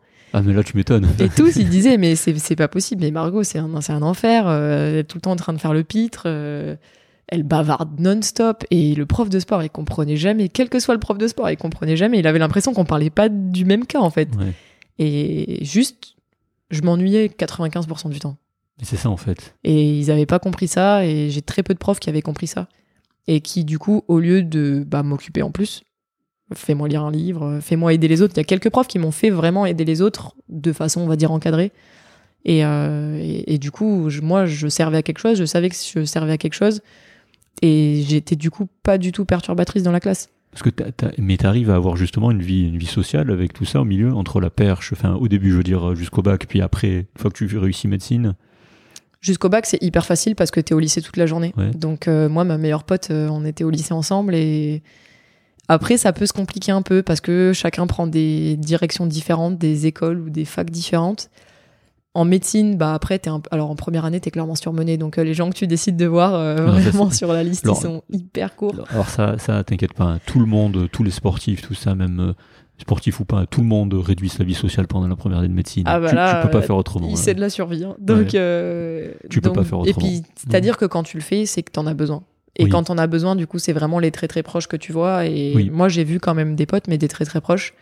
Et euh, enfin voilà, je pense qu'il y en a qui écoutent le podcast et qui m'ont vu pendant ma première année, ils Ouais. peuvent se considérer en haut de l'échelle. Mais euh, enfin, de mon échelle en tout cas. Et après, par contre, en deuxième, troisième, quatrième, cinquième année, on a quasiment pas de cours obligatoires à la fac, nous. Ah bon, ok. on bosse en fait euh, on bosse sur des cours euh, sur des référentiels nationaux. Donc euh, de toute façon les bouquins on les a. Vous n'êtes pas obligé d'aller en cours. il y a ah bah, à Nice en tout cas on n'était pas obligé de l'être. Il y Trop avait bien. il y avait des moments où on était en cours. Moi j'aimais bien ça. En deuxième troisième année j'avais le temps. Après j'avais plus le temps. Et les stages on est 3 4 de la promo dans le même terrain de stage. Et puis quand tu commences à aménager donc tu fais tes années tu les dédoubles c'est ce que t'as fait du coup. Ouais. Bah, il y a un moment donné, ta promo d'origine, c'est plus ta promo. Ouais. Ils sont internes, là, moi, mes potes. Donc, euh, donc on se voyait plus en cours. Et donc, si tu crées pas le moment pour aller faire un resto, pour aller organiser un truc, ils viennent te voir en compète ou quelque chose comme ça, Ouais. tu les vois plus. Et euh, donc, mon rendez-vous un peu annuel avec mes potes, c'était le week-end d'un thé, parce que c'est tombé Ouais. en octobre. Donc, c'est le moment dans la prépa où tu peux te permettre d'aller faire trois jours euh, en week-end Parce d'intégration. que toi, tu les as dédoublés tes années du coup 4 Ouais. J'ai fait euh, 1, 2, 3 en 3 ans. Ouais, ouais. Et euh, donc, comme tout le monde. Et par contre, 4, enfin, 4 du coup en 2 ans. En fait, à chaque fois, un semestre par an, Donc là, concrètement, euh, t'es dans ta première cinquième ou deuxième cinquième? Première. Première cinquième. Ouais. Donc euh, en césure du coup. Ouais. Donc, en fait, ma première cinquième la- année, techniquement, je la validerai l'année prochaine. Donc c'est en septembre, c'est Ouais. ça. Je Ok. suis entre deux eaux là. Mais je vais commencer ma cinquième année. Alors, je la révise quand même quand je gagne du temps. Alors là, en ce moment, pas du tout. Mais Non mais là, t'as autre chose à faire. ouais, quand. euh, mais même après, moi, c'est mon équilibre maintenant de de bosser et je suis je suis clairement meilleure à l'entraînement quand je sais que le matin j'ai hyper bien bossé et que j'ai fait Ah, ça, toutes les ouf, tâches hein. que j'avais à faire et que franchement euh, Vous dites tout ça, je suis content parce que moi, je, je milite pour le pour dire du fait que c'est synergique en fait. ah ben euh, de toute façon je pense que quand tu arrives à ce niveau-là en faisant médecine à côté ça peut être que synergique sinon euh, soit tu en fait tu, tu finis par foirer l'un ou l'autre ou les deux Mm. donc si ça marche c'est que pour les gens comme nous ça marche mieux quand c'est comme ça Mm. et j'avais presque peur de faire ma césure pour les jeux de me dire mais si j'ai plus les stages si j'ai plus mes cours s'il y a plus de terrain est-ce que déjà je vais avoir envie de réviser si je suis pas avec les patients de temps en temps? Ouais. parce que c'est pas non plus facile d'être derrière un bouquin constamment et en même temps si je fais même plus ça est-ce que vraiment à l'entraînement je vais être efficace? Parce que le plus simple pour moi, c'est de me lever à 8 heures, de faire toutes les tâches de ma liste, Ouais. de bosser, d'aller au stade et de rentrer. Tu fais des to-do list? Ouais, tout le temps. longues comme le bras. Bah, ça dépend, euh, ça dépend ce que j'ai à faire, mais, euh, mais ouais, et puis même des fois, je fais un truc, Puis je le rajoute à ma liste pour pouvoir le cocher. D'accord. J'adore cocher des cases. Tu Mais, dors- tu as- mais t'as besoin de beaucoup de sommeil en vrai ou pas? Ouais, moi, je dors bien. J'aime Ah. bien dormir. Puis Gab, il dort encore plus que moi, donc euh, ça m'encourage à dormir. Mais C'est quoi, ouais. c'est- c'est quoi 7-8 heures? Ouh là là, mais Non. moi je dors 7 heures, je suis pas opérationnel. hein. Alors Ah. si, quand t'es en... en fait, c'est c'est toujours pareil, c'est une question de survie. Quand t'as pas le choix, en première année, je dormais 7 heures et ça m'allait très bien. Ouais. Mais déjà, tu t'entraînes beaucoup moins. Quand tu t'entraînes euh, 20 heures par semaine, plus les compétitions, qu'il y a la blessure, l'hydratation, la nourriture, machin, euh, quand tu dors 9 heures, t'es correct. Hein, parce Parce que Là, vous êtes contrôlé justement. T'as t'as toute l'équipe qui te dit quoi manger et tout ça ou euh? En fait, c'est nous qui. On crée notre staff. Donc, si on veut un, nutritionniste, on a un nutritionniste. et, et ça, justement, t'es es subventionné pour ça ou t'es obligé d'aller chercher des sponsors justement pour ça, pour payer ces gens-là? Maintenant, les deux. Ouais. Euh, au début, parce qu'en fait, en gros, t'es nul.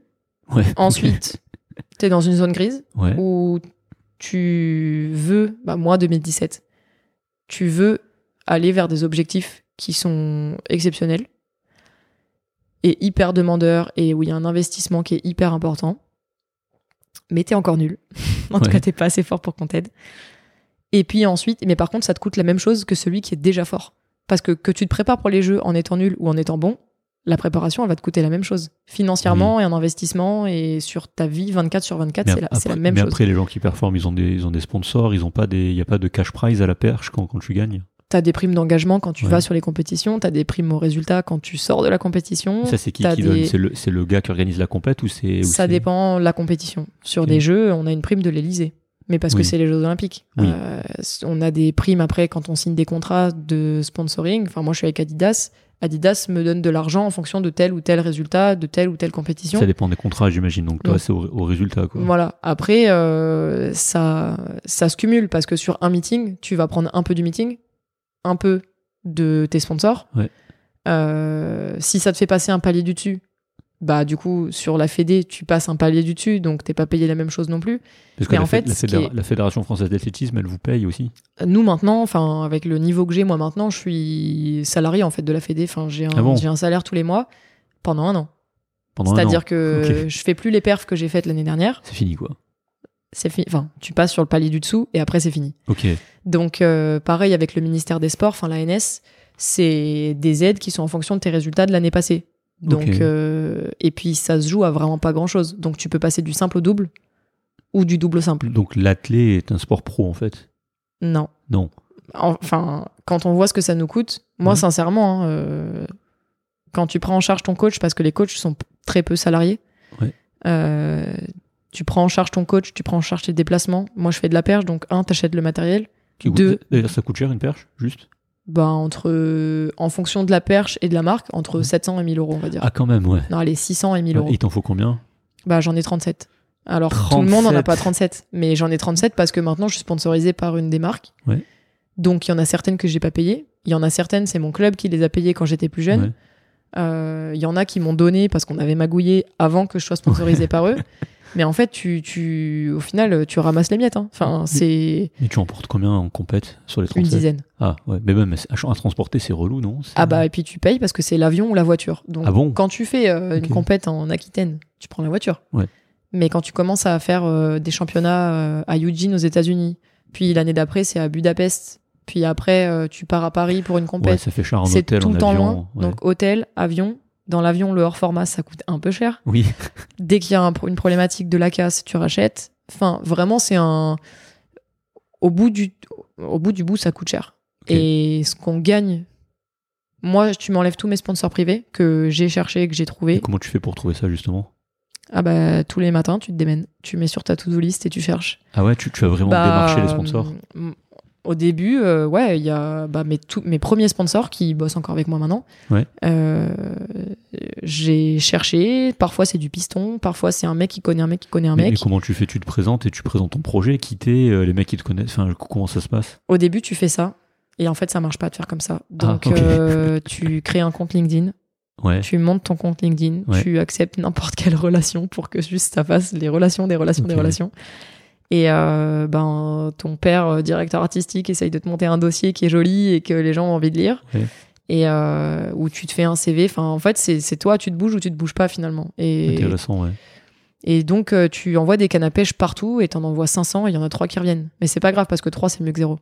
Donc, euh, Ouais. comme t'as pas le choix, tu pars de ce principe-là. Et en fait, finalement, bah, c'est ce que. C'est là que je voulais en venir. C'est que quand t'es dans la zone grise, c'est hyper compliqué. Enfin, moi, il y a eu quelques mois où j'ai dû presque choisir entre partir en compète ou payer mon loyer. Et c'est mon club qui m'a avancé mon loyer. Ah, à ce point, ouais. Parce que parce qu'il y a un moment donné, euh, bah, les compètes, c'est bien. Mais si je peux pas dormir quelque part et que je me fais virer de mon appart, euh, on va avoir un souci. Ouais. Et, euh, et puis que pour être performant, la prépa mentale, c'est bien, mais il y a forcément un moment donné où si tu sais que tu peux pas payer ton loyer, la barre, tu la passes, tu prends 1000 euros en plus, tu la passes pas, tu les prends pas. Ouais. Donc il y a une pression financière supplémentaire qui se rajoute et qui est pas nécessaire et qui est, je pense, difficile à gérer. Euh, et puis à cet âge-là. Et moi, j'étais déjà plus chez mes parents, donc euh, donc, enfin, t'as une vie euh, de n'importe qui en fait qui doit se payer ses trucs. Parce qu'aujourd'hui, c'est qui tes sponsors? Euh, en équipementier, j'ai Adidas. Ouais. Euh, en automobile, j'ai Toyota. En automobile. En automobile, D'accord. j'ai attends, Toyota. attends, attends. En automobile, c'est-à-dire, tu. Pourquoi? Bah, la voiture que j'ai là dehors garée, c'est pas la mienne.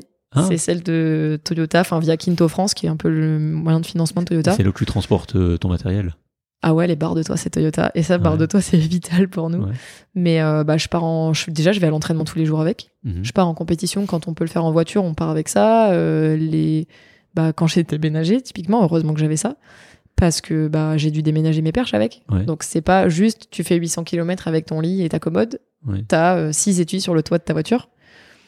Et euh, donc, euh, donc voilà, en, en gros, ouais, en... on dit pas en automobile, mais bon, on s'est tous compris. Oui. Euh, en partenariat voiture, donc moi je suis avec Toyota, donc c'est un sponsor olympique en plus, donc Oui. euh, c'est hyper facile sur plein de trucs de com, sur euh, les portes où ça t'ouvre, sur le fait que tu peux communiquer sur les comptes rebours des jeux, sur les trucs comme ça, parce que c'est Toyota. La caisse d'épargne, qui est aussi Oui. partenaire olympique. J'ai le groupe Pasteur Mutualité qui a hum, créé un team justement avec que des sportifs pros. Qui sont en- étudiants en santé ou déjà professionnels de santé. Ok. Et donc, on est quelques-uns à être en médecine, avec Anaïs par exemple. Ouais. Euh, Il y a quelques-uns qui sont kinés ou en école de kiné. Ok. Et, euh, et c'est plutôt chouette parce que, euh, enfin, moi j'ai dit oui tout de suite. Je savais même pas ce que ce serait le montant, mais Ouais. j'ai dit oui tout de suite parce que c'était une des premières fois qu'on venait nous chercher parce qu'on était en médecine Mais c'est bien. et que c'était vraiment, euh, ça nous valorisait. C'était un truc en plus qu'on soit médecin ou en médecine ou vraiment dans ce projet-là. Alors que jusqu'à présent, à chaque fois, c'était euh, oh là là, mais t'es en médecine et en fait, les gens ils freinent parce que bah C'est qui les gens les, les sponsors euh, Tout le monde Les entraîneurs bah, ça les- dépend, ouais. Les gens avec qui tu discutes en compète, les entraîneurs, les gens à la fédé. Enfin, franchement, jusqu'à ce que t'aies fait les mondes et que t'aies validé ton partiel de quatrième année au monde, Ouais. à distance, à 1h du matin, parce qu'il y a le décalage horaire, Ouais. Et ben. T'en as encore qui vont te dire euh, ouais mais dans ton projet tu devrais peut-être arrêter machin. Et puis en fait euh, t'y arrives et à un moment donné on arrête de te le dire. Parce que les gens je pense qu'ils se rendent bien compte qu'ils perdent leur temps déjà. Moi, moi, ce que je trouve exceptionnel, c'est que ce que vous faites là, toi, Anaïs, Solène, d'autres, hein, Yann aussi, euh, je parle en, en marathon, hein, enfin, euh, enfin, vous montrez que c'est possible en fait, bah ouais et vous contribuez en fait à changer les mentalités. Solène aussi, elle me disait ça, c'est qu'elle le fait aussi bah, pour elle, pour, pour pour sa famille, pour son frère, pour les autres, et aussi pour euh, les collègues, en montrant qu'en fait, je peux le faire. Et ça ouvre ça mais non, mais c'est- tout con, mais en fait, ça ouvre euh, des financements, ça ouvre une reconnaissance, ça ouvre des aménagements. Et parce qu'il y a, il y a 10 ans, il y a- mais je, je t'assure qu'il n'y avait rien. bah il y a tu- 5 ans déjà Ouais, tout ce que tu vis là, il y a 10 ans, mais ça n'existait pas. Ou alors, euh, c'était c'était- c'était vraiment euh, une ectopie, le truc. Moi, j'avais. Quand j'ai eu mon concours, j'ai pris rendez-vous avec le doyen à Nice. Ouais. Euh, ah, j'ai débarqué, j'avais pas encore les résultats de mon concours, je crois. Ouais. C'était le lendemain. Ouais. Et, euh, et donc, euh, mais je savais que je j'allais l'avoir. Et donc, je lui ai dit, bah voilà, moi, je veux faire les jeux. Il y avait mon coach qui était avec moi. Je lui ai dit, je veux faire les jeux. Et euh, lui, il va me préparer pour ça. Par contre, je veux aussi être médecin. Donc, il va falloir qu'on fasse quelque chose. Il a dit quoi? Et il a trouvé ça trop cool. Lui, il avait fait du rugby pendant ses études et Ouais. euh, il n'avait pas eu cette chance-là de pouvoir faire les deux. Ouais. Et donc, il avait un peu euh, fait euh, des fois brouillon d'un côté, des fois brouillon de l'autre pour pouvoir un peu survivre. Ouais. Et donc, au final, j'ai eu de la chance. Mais tu vois, J'ai clairement eu de la chance. Enfin, de la chance. Après, t'allais demander quoi. Oui, mais j'aurais pu tomber sur un doyen pas du tout pro sport Et Oui. donc ne rien pouvoir mettre en place et Oui. être hyper en galère et devoir pour le coup faire un choix Ouais. qui n'aurait pas été médecine. Je vais pas citer des doyens, mais oui, je vois très ce que tu veux dire. ben voilà, moi j'ai quelques noms aussi et c'est pas toujours aussi simple. Et il y a des facs, des villes, c'est totalement fac dépendant. non, et mais comme c'est on très est- fac On, dépendant. on est, on- en fait, on est quatre en France quasiment à faire médecine et du sport de haut niveau. Vous êtes que 4 Je dis quatre un peu au pif, mais il y a Anaïs, il y il y a a- Solène, il y a Yann, il y a Gabriel Bordier, Oui, Gabriel aussi, c'est vrai, c'est juste. il y a deux internes, les frères euh, Gab. Non, Ouais. tant pis. Ouais. Euh, Enfin, qui sont internes en anapath et en, urgence, je crois. En, en dentiste Mais aussi, on est, euh, en, en dentiste aussi qui font du soin. Il y a, bah après, c'est pas médecine. oui, il y a Blandine Pont, qui est en dentaire. Il y a aussi euh, de- qui, qui fait de la voile aussi, en, qui, qui, est- qui, qui est à Saint-Brieuc, enfin à Saint-Brieuc, je sais pas comment on dit en Bretagne. Je me Ah, je vois pas qui c'est. Je vois plus du tout. euh, je me souviens Mais plus on- du tout. Disons que, enfin, vraiment en médecine, je pense que à tout, vraiment à tout péter, on est 20. Ouais. Dans la France entière.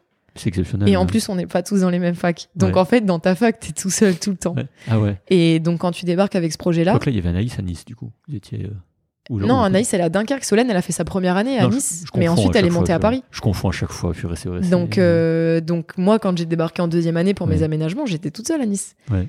Et si j'étais tombée sur un doyen qui en a rien à faire Ouais. et qui pense qu'un sportif c'est une perte de temps parce que euh, les sportifs c'est des fouteux et les fouteux sont bêtes, Ouais, on serait pas allé très loin. ouais c'est vrai. et donc j'aurais certainement eu mon concours de médecine et pas été médecin tout de suite. J'aurais peut-être repris plus tard, mais j'aurais j'aurais fait autrement parce que le sport ça t'attend pas, les études ça t'attend. Et que C'est juste. Une fois que c'est ton choix et que tu sais pourquoi tu le fais, et voilà, c'est moi je savais que si on me laissait la possibilité de le faire, je pouvais faire les deux. Mais c'est clair qu'une fois que t'es dedans, tu crées des aménagements non-stop, tu discutes, t'échanges, euh, comment vous faites là-bas, comment vous faites ici. Les doyens entre eux, parfois ils discutent, parfois ils discutent pas. Ouais. Et, euh, et en même temps, des fois tu proposes. Franchement, moi j'y suis allée un peu au culot hein, quand j'ai dit, bah écoutez, moi de toute façon, mes années, je les, je les redouble. Mhm. Donc je fais deux fois plus de temps de stage que tout le monde. Pourquoi est-ce que je passe pas à mi-temps? Ah bah Ouais. ouais, c'est clair. Tu pourrais passer à mi-temps. De toute façon, sur le cursus global, tu aurais le même temps de formation que tout le monde. Ouais. Donc je suis passé à mi-temps. Ouais. Mais ma première quatrième année, je l'ai faite à temps plein. Et, Et- c'est chaud. Bah du coup, c'est rush parce que tu sors de stage à 16h dans le meilleur des cas, 17, 18, 19 quand euh, ton chef, il a pas Mhm. trop compris que tu avais entraînement. Et, euh, et donc, euh, donc bah, à 19, euh, tu sors, tu vas t'entraîner, tu rentres, tu dors, Ouais. tu manges, tu te réveilles. D'ailleurs, à Nice, t'es passé. Est-ce que t'es passé en urologie à Nice ou pas? Non. Ok, tant pis. Non, parce qu'il y avait euh, le chef de service, c'est euh, c'est Mathieu Durand, en fait, Ouais. que tu connais, je pense. Oui, bah de Euh, toute façon, c'est nos profs à chaque fois. les PU, Voilà. les chefs de service, C'est eux qui nous font cours. Mathieu Durand, qui est bah, le cofondateur de WhatsApp Doc, Ok, mais qu'on a, qu'on a reçu, je sais plus quel épisode, il n'y a pas si longtemps que ça, à Nice. mais Non. je savais pas, pour le coup. Ben voilà. Parce que j'ai fait avec. euh, je crois qu'avec WhatsApp Doc, j'ai fait quelque chose. Oui, je, je- je t'ai vu sur leur, euh, ce qu'on appelle, le- alors dans les médias, il y a un truc qui s'appelle le chemin de fer, en fait, et t'as toutes les pages du prochain magazine. Ah, Et je savais pas du tout. Je t'ai vu dessus, il y avait, j'ai dit, putain, c'est drôle. Il y a Anaïs, qu'on, j'avais enregistré avec Anaïs à ce moment-là, j'ai dit, ah, purée, c'est trop drôle. Et puis, euh, il y avait Solène aussi. Bah, de toute façon, on est, voilà. on est tellement peu, hein, c'est ce que je disais, Oui, euh, sur ça. les doigts de, des avait- mains, les des pieds. C'est ça. Et puis, il y avait toi aussi euh, dans, dans le magazine, donc, euh, ouais, c'est ça. Ouais, bah, on fait vite le tour de nous. hein. Pour le coup, on est tellement peu. Donc, donc, tu crées tes aménagements et tu vois avec eux ce qui est faisable. Tu proposes. Des fois, on te dit non, des fois, on te dit oui. Ouais. Et euh, du coup, ça t'apprend un peu que euh, bah, si tu demandes pas, on te dira jamais oui. Oui. Et que si t'essayes pas de créer ton système, on va pas le créer pour toi. Ouais. Et c'est pareil avec les sponsors. Si tu cherches pas, tu trouves pas. Et bah, faut accepter de se prendre euh, 45 portes fermées dans ton nez pour euh, avoir de temps en temps trois portes qui s'ouvrent et qui te proposent un truc et qu'en fait, ça t'aide vachement. Et finalement, en- presque la problématique, c'est qu'une fois que tu es à très bon niveau, on t'aide euh, presque trop par Ouais. rapport à. C'est Toi, t'as rien fait de plus que l'année d'avant. C'est ce qu'elle disait Élise aussi. euh, Élise, euh, qui, est, qui est cycliste professionnelle Ouais. et qui est médecin aussi, enfin interne en médecine, et qui disait euh, Ouais, c'est vrai qu'en fait, c'est- trop le feu, on m'aide et j'ai plein d'aides, alors qu'avant, quand j'étais pas pro, j'avais zéro aide et c'était la misère, alors que là, c'est c'est royal en fait. Donc, Bah, il y a une marche de ouf. Alors qu'encore une fois, tu te prépares de la même façon. Oui. Moi, entre quand je faisais 4,50 et quand je faisais 4,70, euh, l'entraînement, c'est le même. Le temps que je passe au stade, c'est le même. Et ce que ça me coûte, c'est la même chose? ouais, mais tu vois, je trouve que ton message il est super. Je reviens sur les échecs parce que tu te prends des portes fermées, tu te prends des refus, etc. etc. Mm. Puis tu dis qu'à la perche, tu perds dans 95% des cas.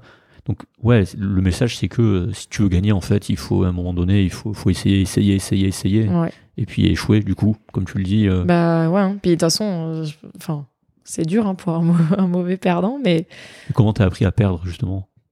Bah t'as plus envie de gagner que ce que t'aimes pas perdre. Ouais, non, mais je veux dire, quand tu perds, comment t'as appris à gérer émotionnellement tout ça? Tout ce qui est gestion émotionnelle sur la piste, quand tu perds, ou même quand tu gagnes. Bah, comment je- tu- franchement, je pense que c'est vraiment ça, c'est de te dire, ok, j'ai perdu, mais j'ai perdu parce qu'un jour je veux gagner, et que t'aimes vraiment gagner plus que ce que t'aimes pas perdre. Et donc Ouais. du coup, t'acceptes tout ça parce que tu sais ce que ça fait de gagner ou que t'as envie de savoir ce que ça fait de gagner. Donc, en fait, plus tu perds, plus tu te rapproches de la victoire, en fait.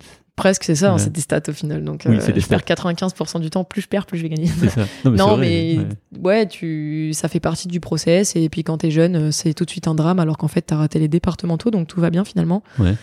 Mais, euh, mais t'apprends, t'as des parents qui sont, euh, qui sont hyper à l'écoute, euh, qui te mettent pas une pression supplémentaire, donc avec qui tu peux dire, bah, je suis trop deg et j'ai perdu. Et puis en fait, tu te rends compte que mais t'as perdu quoi En fait, t'as fait troisième et vous étiez 40 dans le concours. Donc euh, t'as juste pas gagné, mais t'as pas perdu non plus. Ouais. Donc t'apprends aussi à relativiser plein de choses. Et puis quand t'es en médecine, c'est beaucoup plus facile aussi de. Alors ça n'empêche que le sportif, quand ça marche pas, c'est hyper touchant. Et que, et que tu t'investis. Enfin, moi, en ce moment, euh, dans une balance, je m'investis 10 000 fois, enfin, 10 milliards fois plus dans le sport que dans la médecine. Parce que là, tout de suite, c'est ma priorité et parce qu'il y a un investissement qui est psychologique, 24 sur 24 et physique. Mhm. Et donc forcément, quand ça marche pas, je préférerais rater un partiel que rater des mondes. Ouais. Et pourtant, j'ai raté deux fois les mondes. Et comment tu fais pour encaisser ça? Bah, tu pleures. Ouais. Et euh, tu pleures encore et tu pleures encore. Mais après, tu te dis, en vrai, euh, c'est mes premiers mondes. Et puis, il va m'en rester euh, peut-être 10. Mhm. Alors, j'exagère, peut-être euh, 7. C'est tous les Mais, combien Tous les ans? C'est tous les deux ans les mondes en extérieur. Et tous les deux ans en quinconce, euh, les mondes en salle. Donc, en fait, tous les ans. Si Au final, fais- voilà, si tu prends que les championnats du monde et les championnats d'Europe, c'est pareil, un coup en Mhm. salle, un coup en extérieur, et les jeux tous les quatre ans. Donc euh, finalement, il t'en reste énormément des opportunités. Et ok, t'as perdu, mais finalement, t'as perdu pourquoi? Et c'est très facile de revenir à la réalité et de te dire, oh ok, en fait, ce que je fais, c'est que j'ai un bâton Mhm. et je saute au-dessus d'un autre bâton. Ouais. Et je gagne ma vie en plus. Enfin, Ouais. je commence.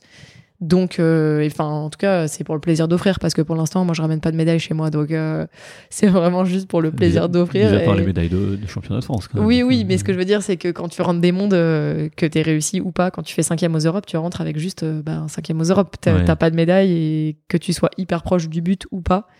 Euh, même le jour où tu ramènes ta médaille de champion olympique, tu rentres dans l'histoire, certes, mais le soir, tu vas dormir et le matin, tu te réveilles, t'as pas changé. Oui. Donc, euh, tu fais vraiment ça pour euh, toi et pour les quelques raisons que tu as personnellement. Mais Du coup, toi, tu le fais pour qui?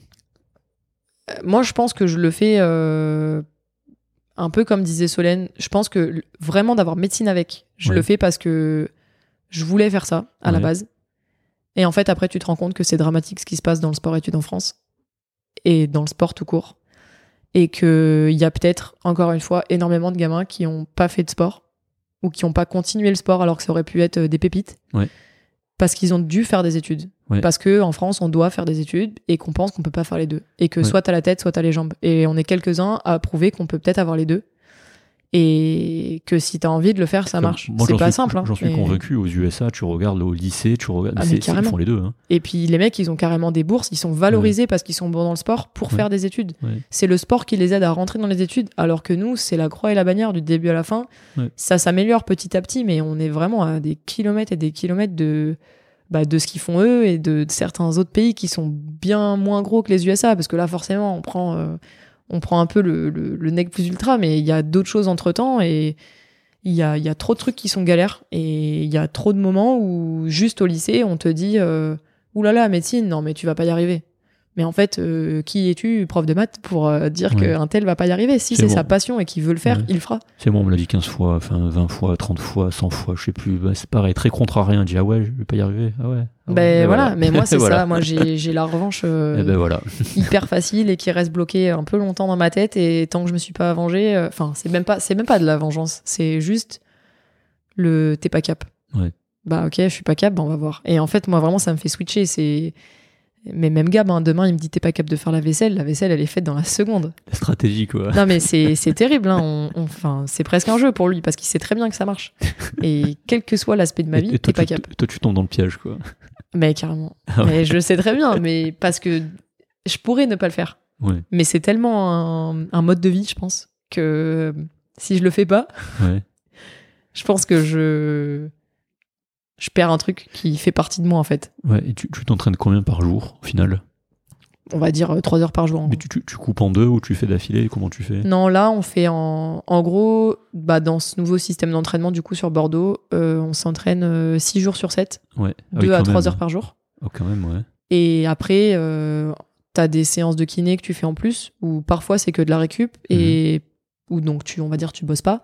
Et parfois c'est du renfort euh, de l'épaule, du pied, du machin, parce que t'as toujours un quoi qui était toujours sur euh, la corde raide, donc il faut renforcer plein de petits trucs que tu peux pas forcément individualiser quand t'es Ouais. en groupe. Parce que c'est ce qu'elle me disait Solène, c'est c'est pas physiologique en fait de t'entraîner autant, c'est ça? Ah bah non, mais là, nous, on demande des trucs à notre corps, on n'est on pas fait pour faire ça. Ah, d'accord. Alors, l'escrime, encore, tu peux te dire, euh, la quantité, et clairement, c'est pas fait pour ça. Ouais. Mais puis les charges que tu fais en muscu, tous ces trucs-là, t'es t'es clairement pas fait pour ça. Parce que tu bosses. Mais tu moi, bosses je me corps, balance hein, quand ouais. même à 5 mètres de haut, Oui. et là, c'est clair et net, t'es pas fait pour ça du tout. Tu, tu, parce que le, le- au niveau muscu, tu bosses tout en fait. Ah bah moi, en plus, je dois bosser le haut et le bas, ouais. Ouais, parce que tu dois courir vite, tu dois être tonique, et puis le haut, tu dois envoyer le, le coup de bras qu'il faut au bon moment, c'est ça? Et le milieu, il faut que t'aies un gainage qui Ouais. soit irréprochable. Ouais, Donc, sinon tu montes euh, pas en fait. ouais. bah tu montes pas, tu prends pas l'impact et puis tu te pètes en fait parce que parce que tu prends je sais pas combien de G Ouais. à l'impulsion Ouais. au, au contact vraiment de la perche dans le butoir et si tu peux pas l'encaisser tu vas tenir une semaine. Ah oui, parce qu'au niveau choc, au niveau musculaire, au niveau articulaire, ça doit envoyer quoi. Bah ouais, c'est pour ça que c'est vraiment euh, c'est souvent voilà, il y a 6 jours sur 7, on est au stade 2 à 3 heures vraiment effectif. Mhm. Après, par-dessus, tu as des séances que tu te rajoutes. De renfort très spécifiques, de tu vas te rajouter un cardio parce que peut-être toi, t'en as besoin. Euh, Qu'au fur et à mesure, tu vas faire en fait 7, 8, 9 séances par semaine. On va dire que les 2-3 séances de plus, c'est pas. euh, ça peut être hyper prenant, ça peut être de la muscu, ça peut être du renfort, ça peut être euh, nerveusement très compliqué, Ouais. mais c'est du peaufinage, on va dire. Et ça, c'est tracé en fait. Je veux dire, vous, vous faites de l'analyse vidéo, vous euh, co- comment euh, Enfin, il y a des capteurs sur vous quand, quand vous entraînez ou non Vous êtes pas. Non, bah, en fait, le truc, c'est qu'encore une fois, tu peux capter tout ce que tu veux. Alors, l'analyse vidéo, ça peut être hyper intéressant parce qu'il y a quand même beaucoup de visuels dans ce Ouais. qu'on fait. Et en fonction de l'athlète et de comment il fonctionne, parfois, il suffit juste de montrer une vidéo de ce qu'il vient de faire. Et en fait, il y avait un décalage entre sa sensation et son ce qu'il voit. Et le saut d'après, c'est rectifié. Donc, moi, j'ai beaucoup bossé euh, par à coup sur du visuel, enfin, sur des analyses vidéo. Là, on le fait un peu moins, mais parce que c'est un nouveau groupe et que là, tout de suite, j'en ai pas le besoin et que c'est pas trop leur système. Donc, euh, c'est Ouais. des façons de faire différentes, mais c'est des choses qu'on peut utiliser, l'analyse vidéo. Ouais. Par contre, après, euh, sur les analyses, enfin, il y a quand même un mec qui avait fait, euh, bah, pareil, 10 ans d'école d'ingé pour, euh, pour dire que c'était physiquement pas possible d'avoir un mec qui ferait plus de 5,80. Et aujourd'hui, il y a un type qui fait 6,20. Donc, Ouais. plus de 6,20. C'est c'est ouf. là, Et il y, a un- que- il y a un engagement euh, mental que tu peux de toute façon pas mesurer. Donc Ouais. les analyses de posture, tout ça, ça peut être intéressant pour Ouais. nous, pour nos déséquilibres, nos trucs comme ça. Mais, euh, mais sur vraiment l'analyse du sport et de quel pré... si on commence à rentrer dans euh, quelle exacte perche tu dois mettre, si tu mets Ouais, exactement ça, telle ma- vitesse. Ma question, ouais, Il y en a, hein. il y a Ouais. des, nous on a des analyses en fait au sol, on a des capteurs qui font quand sur certaines compétitions, on sait exactement à chaque saut la distance au décollage, le levier qu'on avait, Ouais. quelle perche on utilisait, euh, la fréquence, la cadence, euh, la vitesse d'approche. Je me dis, les data scientists avec euh, l'IA là, qui, qui explose, hein, t'as as dû suivre ça. Ouais. Je me dis, purée, mais en fait, je pourrais faire des trucs de ouf. Mais en réalité, est-ce que c'est est-ce que, est-ce que c'est un impact ou pas dans ton sport? En réalité, ça pose une base. Ouais. Ça permet de pouvoir. Enfin, moi, c'est mon avis. Après, c'est pas la science infuse, mais ça permet, d'après moi, de voir. euh, bah, ok, celui qui court plus vite que les autres, il a quand même carrément un avantage sur Oui. celui qui court moins vite. Par contre, tu pourras jamais mesurer ce que le mec a dans la tête. Et il peut courir moins vite si à l'impulsion, quand il y a 1% que tu pourras pas mesurer, qui est sur une intention que tu pourras pas non plus mesurer, et que le mec il a la rage jusqu'à ce que la barre elle soit sur les taquets et que lui soit sur le tapis, tu pourras jamais le mesurer et pourtant lui il est passé alors qu'il courait peut-être moins vite qu'un autre. Ouais. Donc euh, Non, le, mental, ça joue beaucoup sur le physique et dans les mouvements, dans ce que. Non, mais Ouais. ça, c'est vrai. hein. et puis bah, typiquement on prend l'état de flow. Oui. Est-ce que tu vas le mesurer et comment tu vas le mesurer? C'est difficile. Si tu commences à dire ok le mec il court vite, mais peut-être que sur cette vitesse là aujourd'hui il a dépensé aucune énergie parce qu'il est dans un état de flow. Ouais. Donc, euh, bah, il vaut mieux courir plus vite mais crispé ou moins vite mais détendu. C'est ça qui est compliqué, c'est qu'il y a beaucoup trop de paramètres.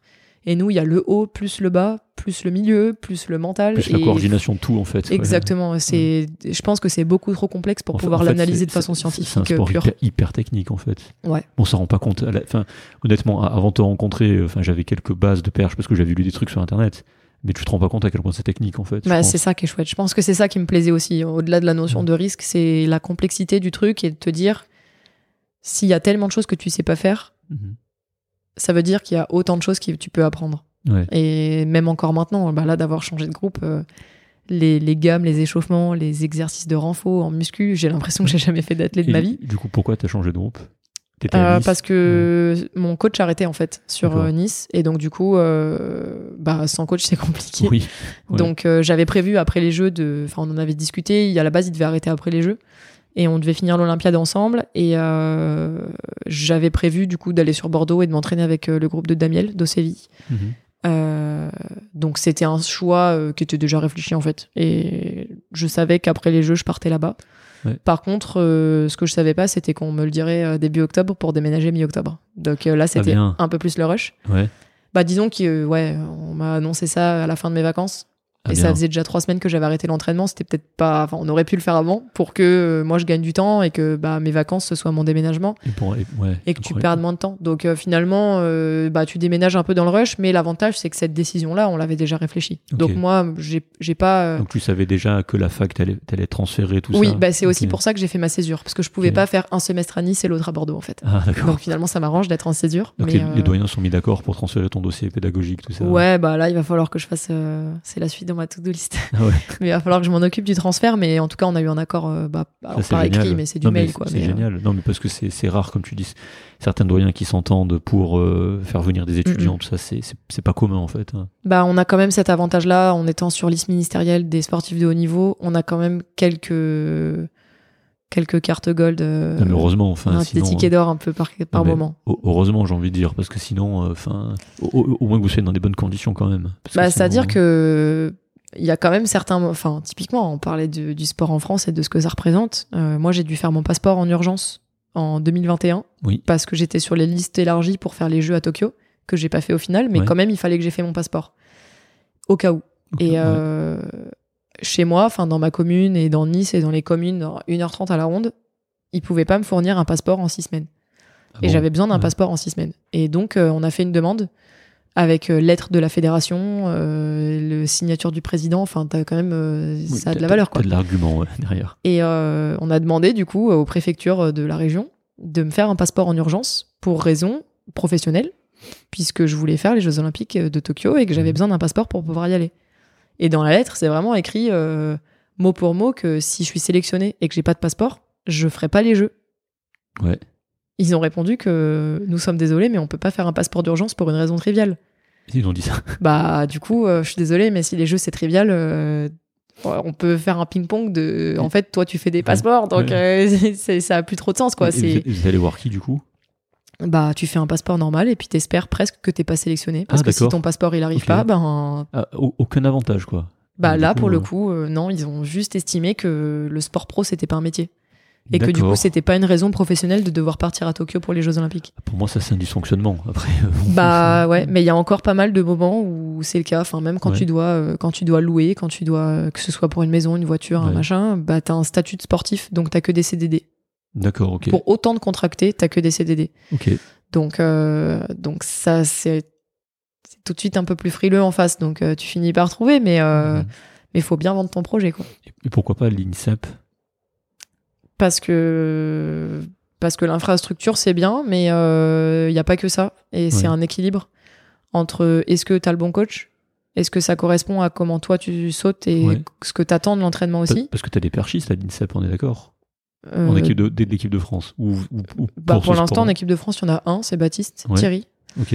Euh, Il y a quelques jeunes, ils sont deux ou trois, je crois, qui sont depuis cette année, mais sinon, il y avait quasiment plus personne. Il n'y a pas de filles. Et la dernière fille qui était à l'INSEP, c'est Emma, et elle est venue sur Bordeaux en début d'année. Donc euh, maintenant, elle s'entraîne avec moi, enfin, je m'entraîne avec elle.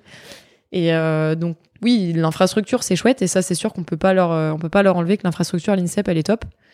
Mais, euh, mais j'ai aucune envie de dormir dans un dortoir. j'ai pas non plus envie d'être à Paris à devoir gérer les études et les 12 CHU qui font que tu peux avoir euh, deux heures et quart de transport ou C'est 10 vrai. minutes et que t'es toujours pas proche de Vincennes pour t'entraîner. Ouais. Et que si l'entraînement en soi te convient pas, il peut convenir à plein d'athlètes, mais ça devient très personnel entre un athlète et un coach. Est-ce que ça se passe bien? Est-ce que la façon d'entraîner ça te plairait? Est-ce que sur l'état d'esprit général, le groupe, pas de groupe, c'est des choses qui se réfléchissent? Et moi, je sais que j'aurais pas fait ma vie à Paris. D'accord. Et donc, j'aurais eu beaucoup de mal. Il y avait Clermont, par exemple, aussi, où les infrastructures, elles sont top. Il y a des coachs qui sont top aussi, mais il y a d'autres problématiques qui font que j'aurais jamais fait euh, 10 ans de ma vie à Clermont. D'accord. Ça n'aurait pas fonctionné Ouais. et j'aurais pas non plus fait ma fac de médecine à Clermont.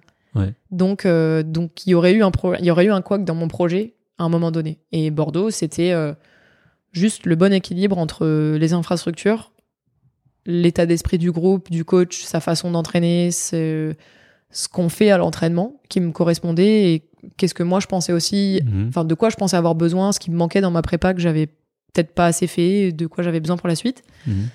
Et euh, bah, le côté euh, sur les études, aucun doute que les aménagements c'était pareil ou mieux qu'à Nice.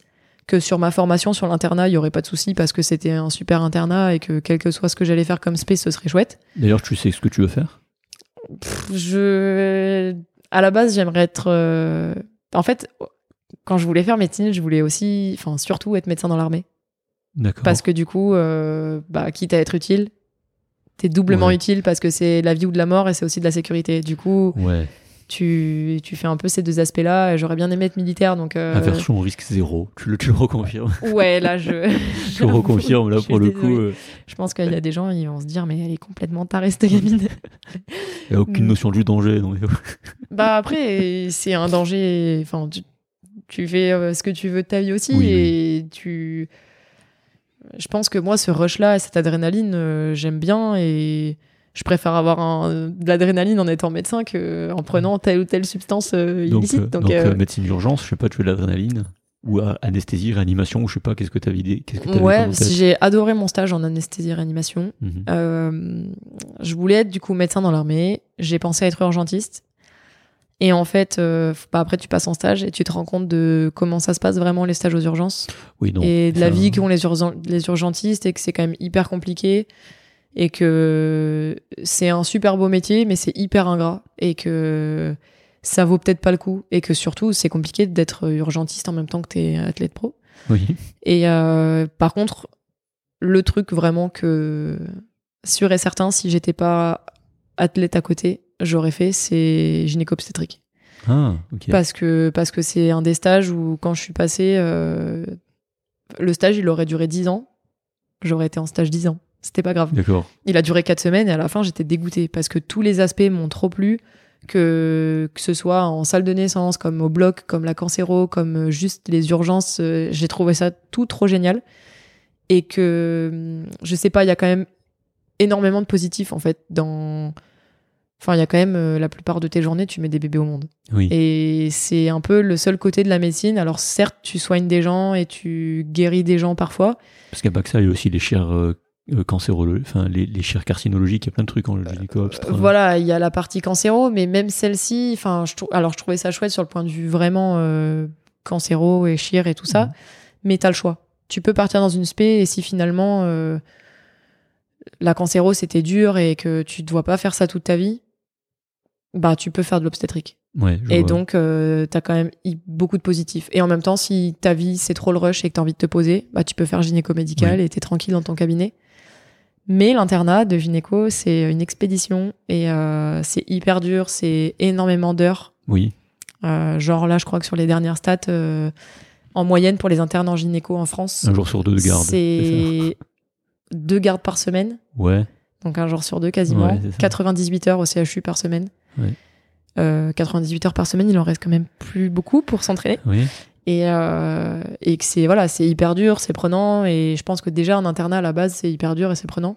Oui. Mais en- quand il y a de la chire, alors c'est ce qui me plaît, c'est dommage, mais euh, quand il y a de la chire, ça se complique encore plus parce que c'est beaucoup de temps, c'est plus long aussi. Et donc, euh, bah déjà là, avec ce que j'aménage, je suis pas prête de sortir du, du cursus.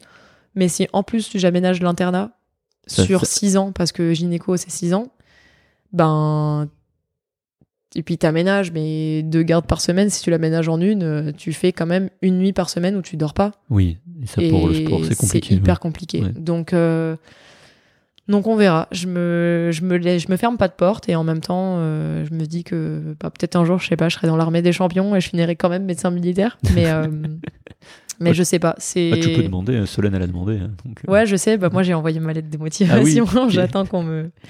J'attends qu'on me donne des news, mais, euh, mais voilà, après c'est toujours pareil, hein, c'est du, c'est des contacts et c'est quelqu'un qui croit en ton projet à un moment donné, Oui. donc euh, il suffit de tomber sur euh, le chef de service ou la personne à la RS qui est hyper ok avec ton projet, qui a envie de t'aider et qui trouve que c'est trop chouette d'avoir un sportif au bloc, et, et il va faire en sorte que ton internat soit faisable. Et en même temps, si tu tombes pas sur cette personne, ben faut que toi t'aies un backup.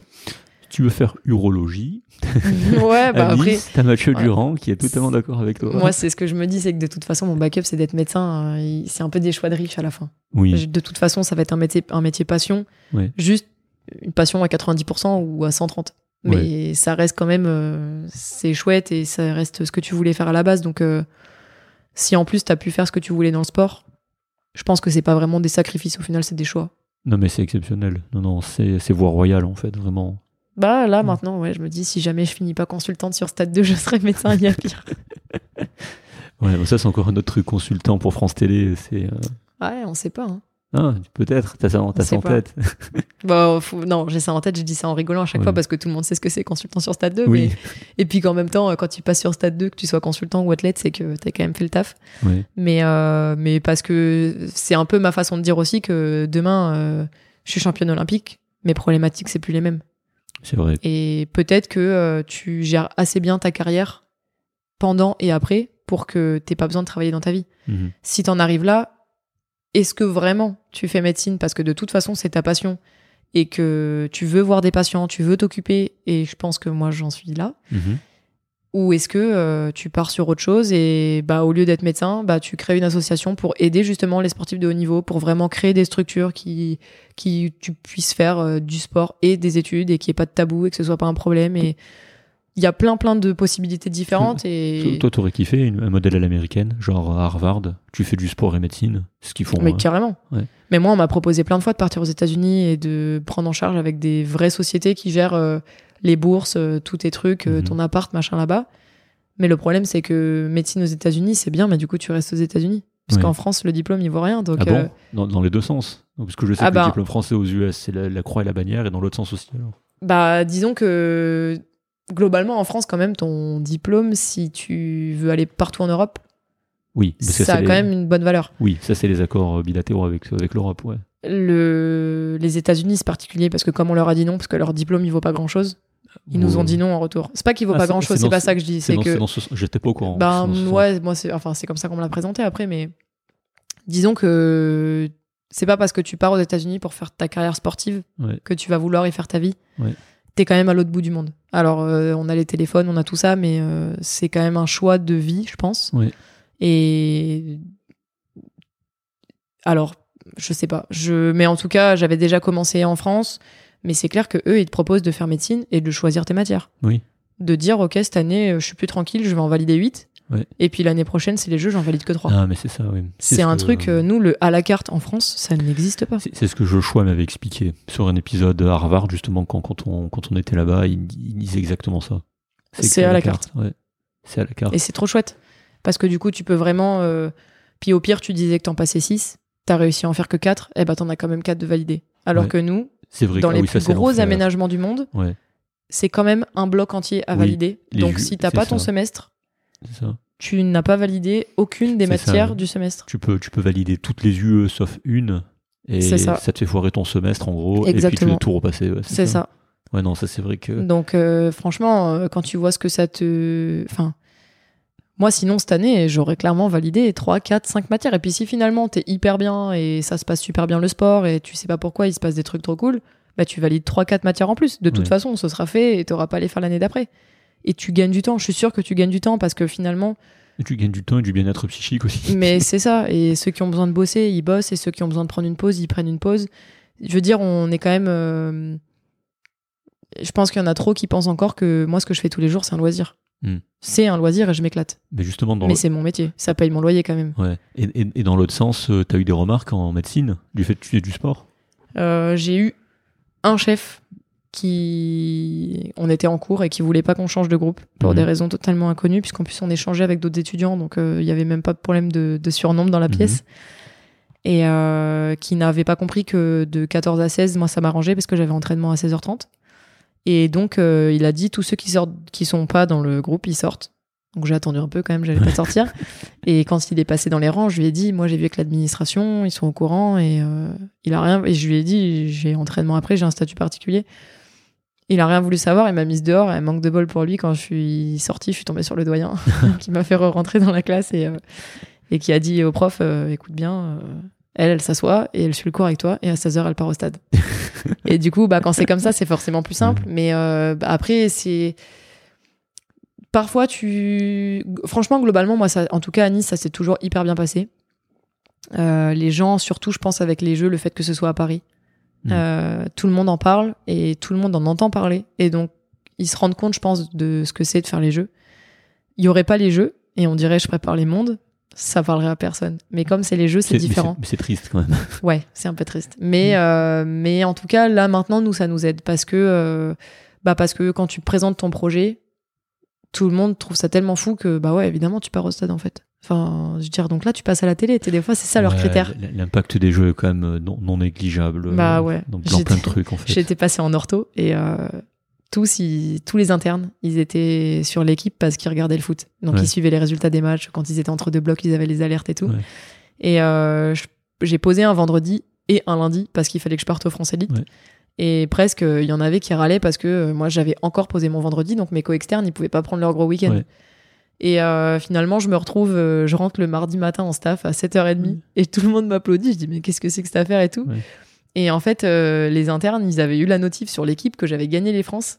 Et ils ont dit, mais attends, comment ça Mais Margot Chevrier, mais c'est celle qui est en stage avec nous et tout. Genre, Du coup, ils ont regardé sur Internet, ils ont vu que j'étais Ouais. externe en médecine et que donc, du coup, c'était OK. Et moi, je n'avais pas encore parlé avec eux parce Ah, que le sujet s'était pas présenté. Et moi, je suis arrivée dans le staff, du coup, tout le monde était au courant et en plus, j'avais gagné. Et du coup, derrière la suite du stage, forcément, à 14h, tu dois partir pour t'entraîner, mais vas-y, pars en fait. c'est quand même triste. Mais c'est- c'est c'est- c'est très beau, mais à la base, c'est quand même triste. Bah, quoi. carrément. C'est Ouais. triste que tu doives euh, marcher sur des œufs pour dire que tu fais du sport. Et comment tu t'organises? Tout ce temps, temps, famille, amis, maintenant, activité, t'arrives à faire comme tu veux? Ou t'es toujours dans un rush permanent, perpétuel et, et c'est compliqué pff, Je pense que de toute façon, le rush permanent perpétuel, je le cherche un peu, sinon Ouais. je serais pas dans, dans ce double projet. Ça, Mais ça- euh, ça, bah, te- ça te fatigue pas? Ça te fatigue pas Gabriel, ni tes parents, ni ton frère ou- Ben, moi, mes parents, alors j'avais la chance, euh, bah, jusqu'à il y a quelques semaines, du coup, j'habitais à 5 minutes de chez mes parents. Ouais. Donc, euh, on se voyait quand même souvent. Et depuis que j'ai mes aménagements, c'est beaucoup plus facile d'avoir ma vie sociale à côté parce que, en gros, ça me libère 50% de mon temps. Mhm. Et on va dire que ce que ça me prend l'athlète, c'est pas 50% de mon temps. Alors si, parce que quand euh, je m'entraîne, quand je vais en stage, je mets des bas.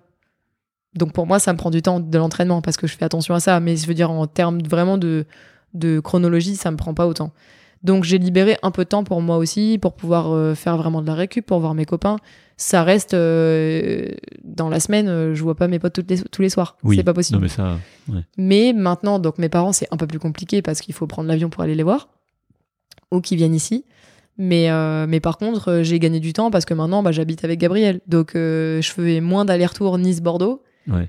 pour aller voir mon copain. Mais par contre, quand je les ferai, ce sera pour aller voir mes parents. Donc, euh, en fait, juste, bon, je tourne un peu en rond, mais, mais c'est, tu, tu choisis tes moments et puis, en fait, tu finis par avoir des potes, soit ils comprennent pas ton projet et ils sont quand même assez vite écartés du truc parce que de toute façon, toi, t'as pas le choix et t'as décidé que c'était ton projet et que c'était trop important pour que n'importe qui se mette sur ton chemin. Mhm.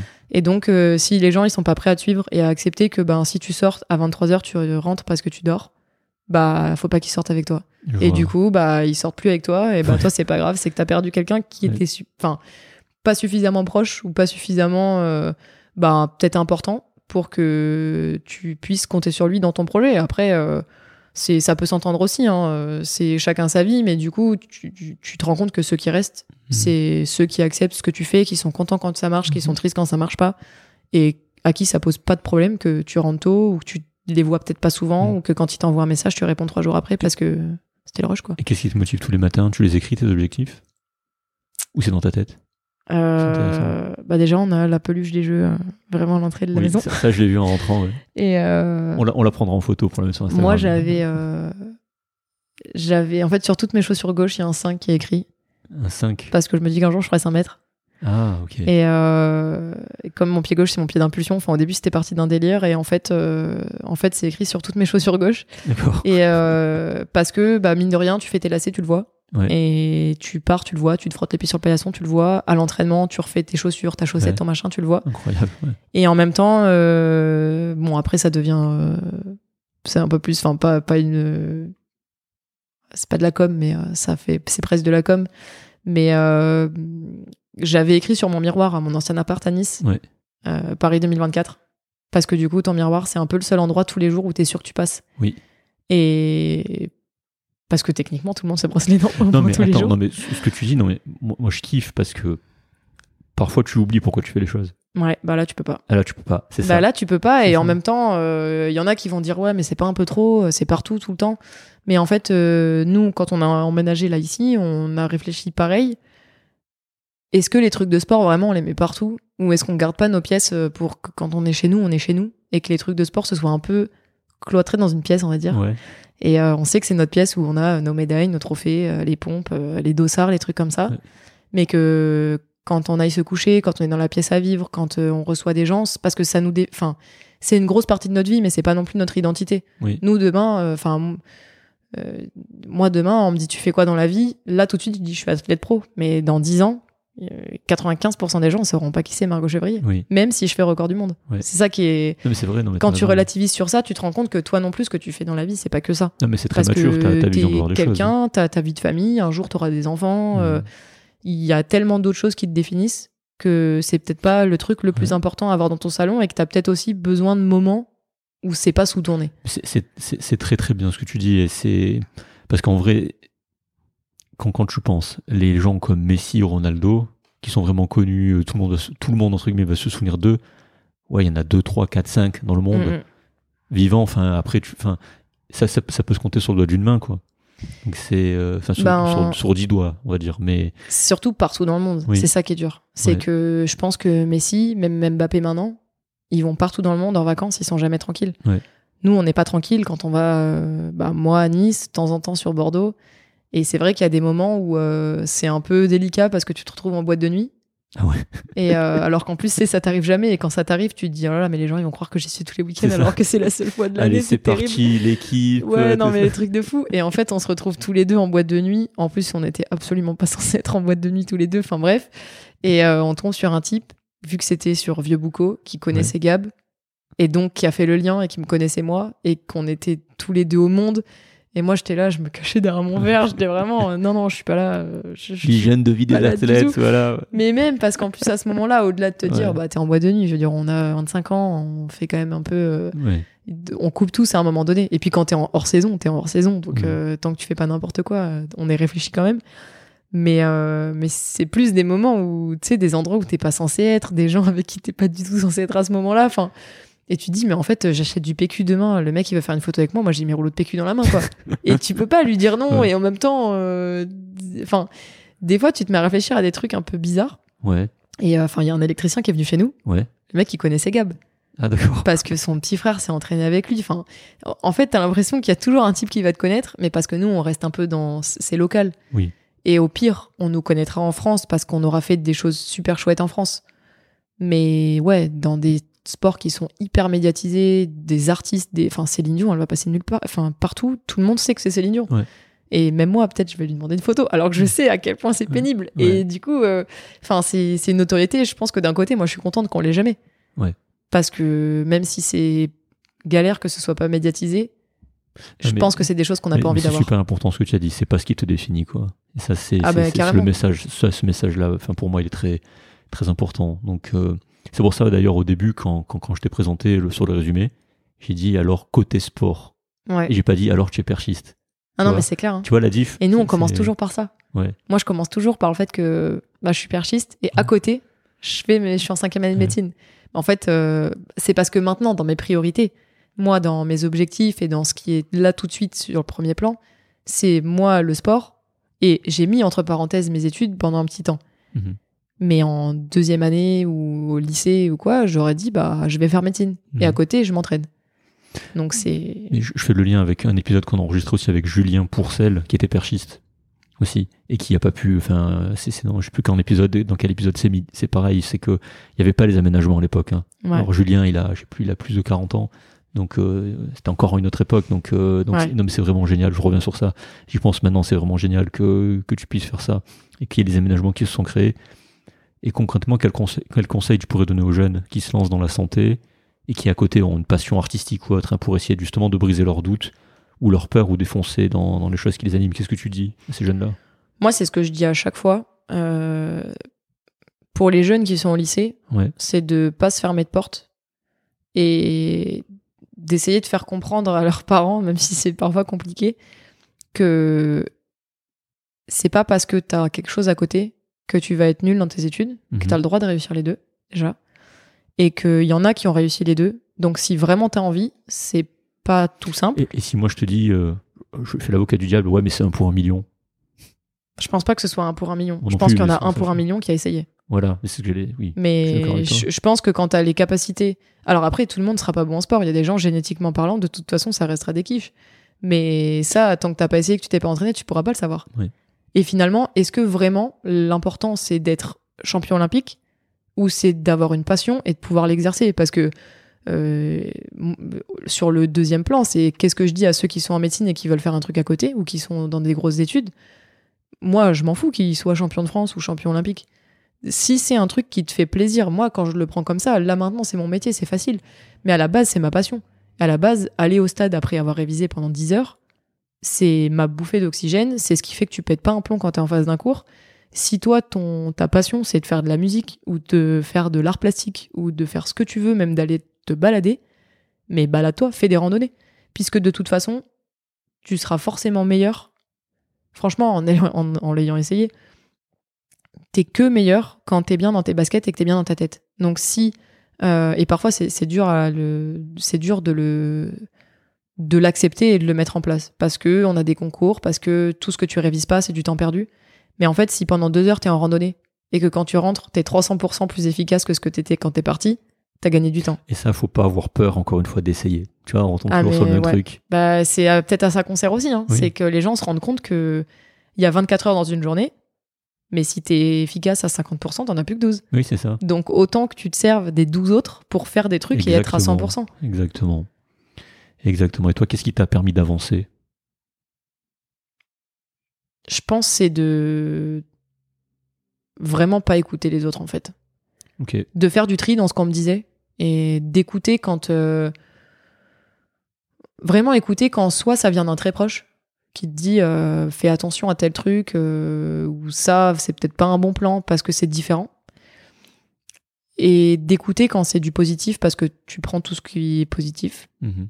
Mais de totalement laisser tomber, sauf si c'est pour de la revanche, Ouais. quand c'est du négatif. Juste moi, quand on me dit du négatif, je prends un papier, je le note dans ma tête et je me dis, ok, on verra.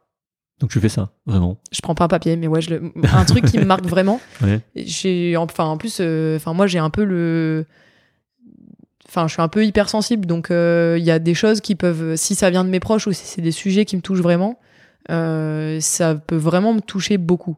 Et, mais par contre, du coup, la réponse, elle est aussi beaucoup. C'est-à-dire que si ça me touche vraiment et que tu penses vraiment que je vais pas y arriver, bah moi, je vais vraiment te montrer que je vais y arriver. Et du coup, ça je marche juste plus fort. Ouais. Alors des fois, c'est dur hein, parce que quand tu te prends une claque au monde, euh, bah tu la prends vraiment parce que tout ce que tu vis, c'est un peu décuplé. Ouais. Mais par contre, quand ça marche, c'est exceptionnel. Parce que c'est aussi décuplé. Oui. Oui. Et quand tu le partages avec tes proches, bah, c'est décuplé et il y a tous ces trucs-là. Donc, euh, je pense que c'est vraiment ce qui, moi, ce qui me fait avancer, c'est les gens qui pensent que ça ne marchera pas. Ouais. Ok.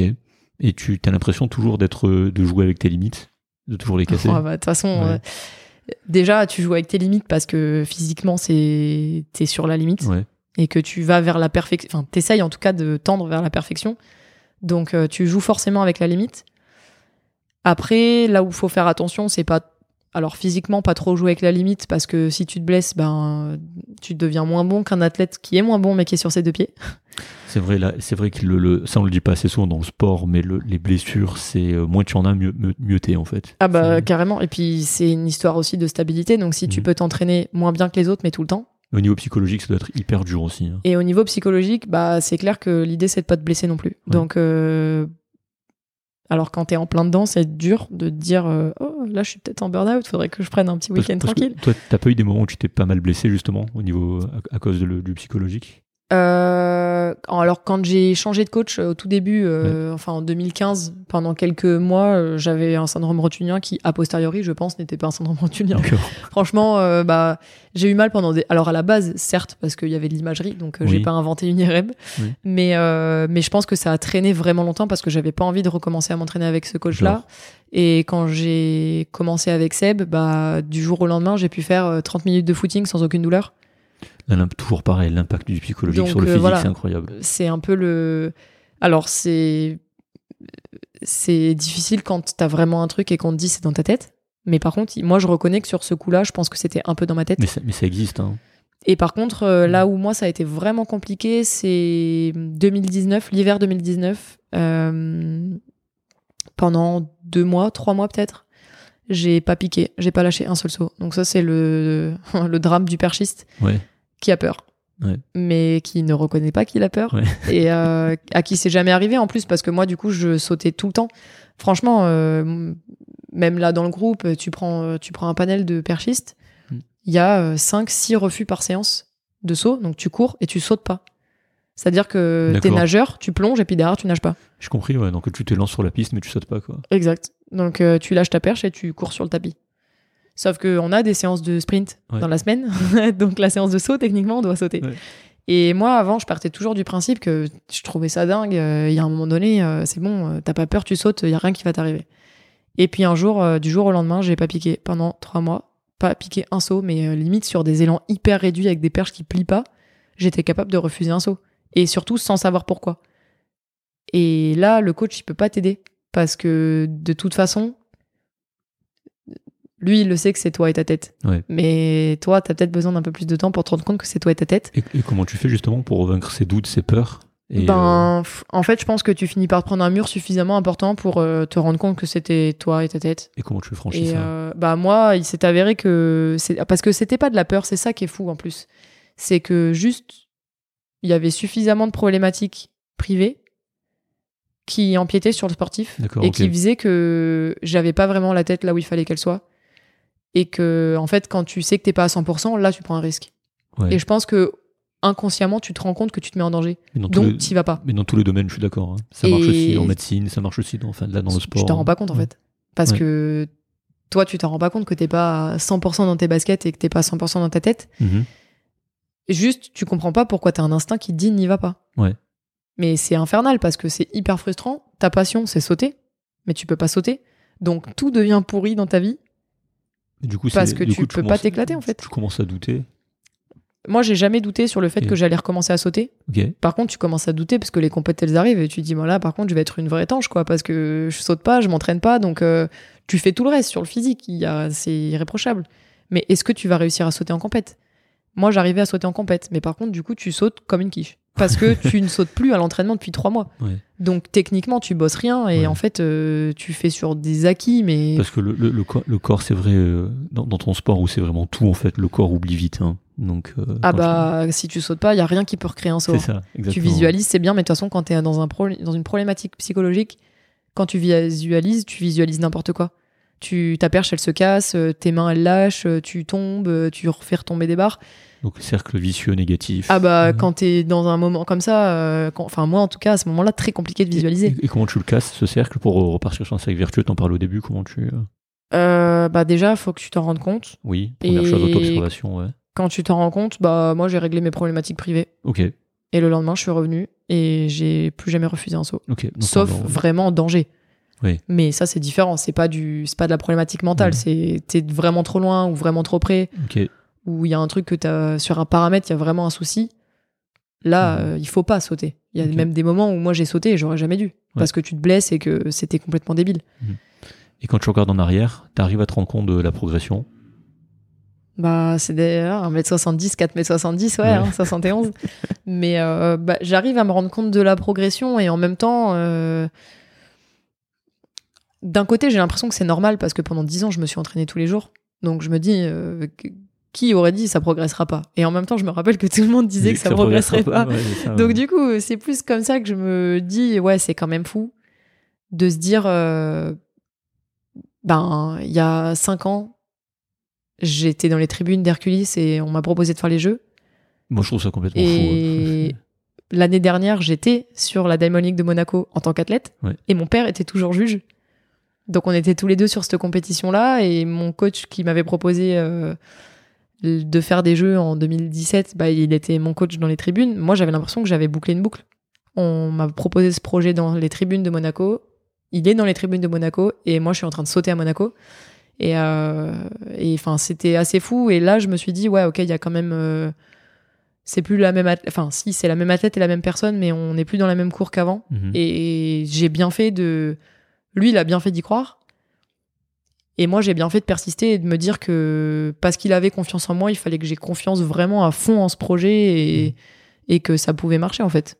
Et ouais, bah là maintenant, euh, moi j'ai l'impression que mon lycée c'était il y a pas longtemps, mais Ouais. non, maintenant t'es en cinquième année de Oui. médecine et avec les aménagements. Donc le lycée c'était il y a un bail. Ouais.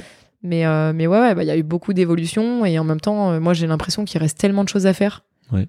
que bah, qu'il faudrait refaire un podcast dans 10 ans. Et pour ceux qui ont du mal à se lever le matin, tu leur dirais quoi? Ah, que je comprends. Ouais. non, non. Euh, bah, c'est vrai que c'est souvent un peu le truc euh, quand je fais des interventions dans les entreprises avec des sponsors. Ouais. Il y en a qui se disent euh, Ah ouais, mais en fait, moi, je peux plus dire que j'ai pas le temps de faire du sport après le travail. Ouais. Parce que c'est pas que t'as pas le temps, c'est que tu prends pas le temps. Si moi, j'arrive à trouver le temps de m'entraîner trois heures par jour, tu peux faire un footing. Mais quand t'as du mal à te lever le matin, mais je pense que c'est vraiment que ton taf, il te plaise ou qu'il te plaise pas, et Ouais. que ce que tu fais dans la vie, ça te plaise ou ça te plaise pas, t'as forcément une passion quelque part. Et comment tu fais pour la trouver? Bah, t'essayes des trucs. On est d'accord. Ok. T'essayes et tu trouves pas, bah t'essayes autre chose On et tu fais comme moi avec LinkedIn et avec Ouais. euh, tous les trucs. T'essayes et ça marche pas et tu te Ouais. rappelles qu'il y, a il y a une nana sur la piste, 95% du temps elle se rate donc c'est pas Ouais. grave si tu te rates. Et tu te définis comme besogneuse quand même. Ah bah ça, ouais, c'est Oui. sûr que moi je suis une acharnée et c'est- à chaque fois quand tu fais un CV, faut mettre euh, trois qualités. c'est tout le temps. Ma mère elle me disait tout le temps, mais toi faut que tu mettes ça, c'est sûr. Acharnement. Ah ouais, enfin, limite c'est carrément, c'est presque de l'acharnement, mais non c'est pugnacité on mettait Punacité. parce que euh, il y a plus de positif. euh, Je, Mais ouais, je m'en lâche pas l'affaire celui-là. Je et- m'en souvenir de celui-là. Vraiment, je lâche pas l'affaire. J'ai pas envie de la lâcher et une fois que j'ai posé une date, Mhm. je vais jusqu'à cette date. Et si Et- j'ai posé un objectif, je vais jusqu'à l'objectif. Et avant les questions de fin, pourquoi tout ça en fait, finalement? C'est quoi ton pourquoi? C'est quoi qui te guide? Ben, sur la médecine, il n'y a pas de doute, c'est que je veux aider les gens. Ouais. Sur le sport, je pense qu'au début, c'est c'est me faire plaisir et que c'était vraiment une passion. Parce qu'au début, moi, quand j'ai commencé, j'étais je- jamais je me suis dit je vais être championne olympique. C'est venu après parce que j'ai commencé à sentir que je- j'avais peut-être une chance. Ouais. Je, je suis pas née. Il y a des y a des athlètes, ils commencent, ils savent qu'ils vont être champions olympiques. Et à 4 ans, ils disent moi un jour je serai champion du monde. Et t'as des, t'as des vidéos d'eux, euh, ils disent ouais moi je, quand je serai grand je serai comme papa. Il y en a pas beaucoup quand même. hein. Mais il y en a. Bah, euh, moi, justement, j'ai l'impression qu'on n'est pas beaucoup à avoir commencé en étant nul et à avoir un peu affronté euh, vents et marées pour euh, finir pas nul et pour faire un peu fermer des bouches. c'est- vous qui dites qu'il y a de nul. Là, je sais pas, Anaïs, elle m'a dit pareil, Solène m'a dit pareil, tu me dis pareil, Élise, elle m'a dit pareil. Enfin, Bah. j'ai l'impression que Je sais pas, c'est peut-être un, ça a peut-être rien à voir, mais je pense que Cédric, il m'a dit pareil aussi. Donc, je pense qu'il faut être un peu maso quand même pour avoir un double projet aussi gros que ceux-là oui, oui. et euh, et que c'est peut-être vraiment ça qu'on était vraiment nul à la base, mais Ouais. comme on est maso, on a persisté. Ouais. C'est ça qui est beau, en fait. C'est maintenant pourquoi je le fais? Je pense que je le fais parce que je veux rentrer dans l'histoire. Ok. Et parce que euh, bah pendant ça sert à quoi d'entrer dans l'histoire pour toi? Ben moi demain je meurs ou je meurs pas Moi, je vais Ouais. mourir hein, forcément mais demain je meurs de toute façon s'il y a quelqu'un qui va aller chercher ce que j'ai fait dans la vie il va trouver Ouais. et tu peux tu peux inspirer des gens et que ce soit, euh, pour le coup, ça, que ce soit dans la médecine ou dans le sport, il suffit Ouais. que tu aies inspiré le bon patient et qu'il commence son protocole, bah, il va du coup se soigner. Et si tu inspires le bon gamin, bah, il va faire du sport-études. Et si tu inspires les bons parents, bah, ils vont laisser leur gamin faire du De sport-études. toute façon, là, ni- niveau inspiration, je pense dans l'épisode, on est bien. je pense que là, faut Ah, moi, j'ai été euh, inspirée, donc euh, il a fallu. Enfin, maintenant, il faut inspirer les autres. hein. Ouais, là, là, franchement, là, je, je- je crois qu'il y a de quoi, il y a de quoi faire. Euh, si on passe aux questions de fin, euh, donc je m'inspire de et je, je posais ces questions, je le dis à chaque fois, et euh, je te salue Mathieu Stéphanie si, si tu m'écoutes. Voilà, que je sais pas si tu connais, qui fait des podcasts, des très très bons podcasts. Et voilà, donc j'ai repris de ces questions à lui, je les posais aussi en psychothérapie. Donc merci encore pour, pour ce que tu fais pour tes podcasts qui m'ont énormément inspiré et qui, qui m'ont poussé à me lancer. Comment, enfin, ça on a déjà un petit peu répondu. Et comment, comment tu progresses? Rapidement, Bah, clairement, t'essayes. voilà. T'essayes et tu te rates, en fait, surtout. C'est tu Mhm. te rates et tu rectifies le tir. Ok, très bien. Itérer quoi, toujours et toujours. Ah, si tu débriefes pas, Ouais. tu vas te rater pour rien. Un livre à recommander Les 4 heures Soltech. Ah, Quelqu'un me l'a déjà recommandé, je sais plus qui, mais qui est la Ouais. deuxième. C'est bien. Ben, ouais, je crois que là. euh, Harry Potter, sinon. Harry Potter. Beaucoup moins Ah, tu spirituel. peux, non mais tu peux, hein, tu peux. hein. Non, ça, c'est mes livres préférés, Ouais. mais c'est ma saga préférée. T'en retiens quoi du livre? Euh, Les quatre accords Toltec, on le mettra dans la description. Bah, de un peu ce mode de vie, euh, quel que soit d'où tu viens et où tu vas, c'est quand même des trucs qui sont hyper importants et que si tu arrives à mettre ça en place dans ton quotidien, sur euh, comment tu parles aux gens, comment les gens te parlent, qu'est-ce que. En fait, on s'en fout de ce que les gens pensent. Finalement, euh, si on te dit tes cheveux ils sont bleus et toi t'as les cheveux verts, tu vas dire bah non. Donc pourquoi quand on te dit t'es nul, t'acceptes juste le t'es nul? Mm. Si toi tu penses que t'es pas nul, bah t'es pas nul. Et c'est ça qui compte. Mm.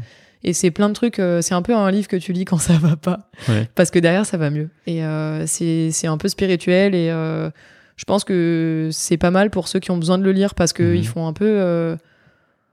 Enfin, pour avoir un peu la bonne parole et comment agir correctement. Et en même temps, pour ceux qui agissent correctement, de te rendre compte que peut-être des fois tu t'auto-enfermes dans un Mhm. truc et C'est vrai. donc euh, voilà. Et en dev, en, en perso, t'as lu autre chose de récent ou- Euh, les Game of Thrones, j'aime bien. Ouais.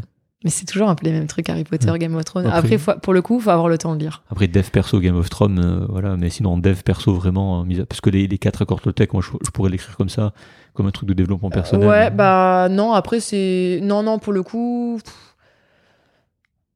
C'est vraiment celui-là, moi, qui m'a marqué.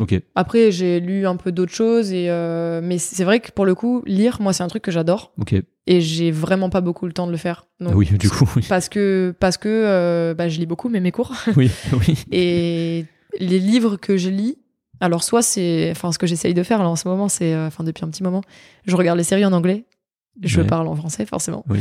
et je lis en italien.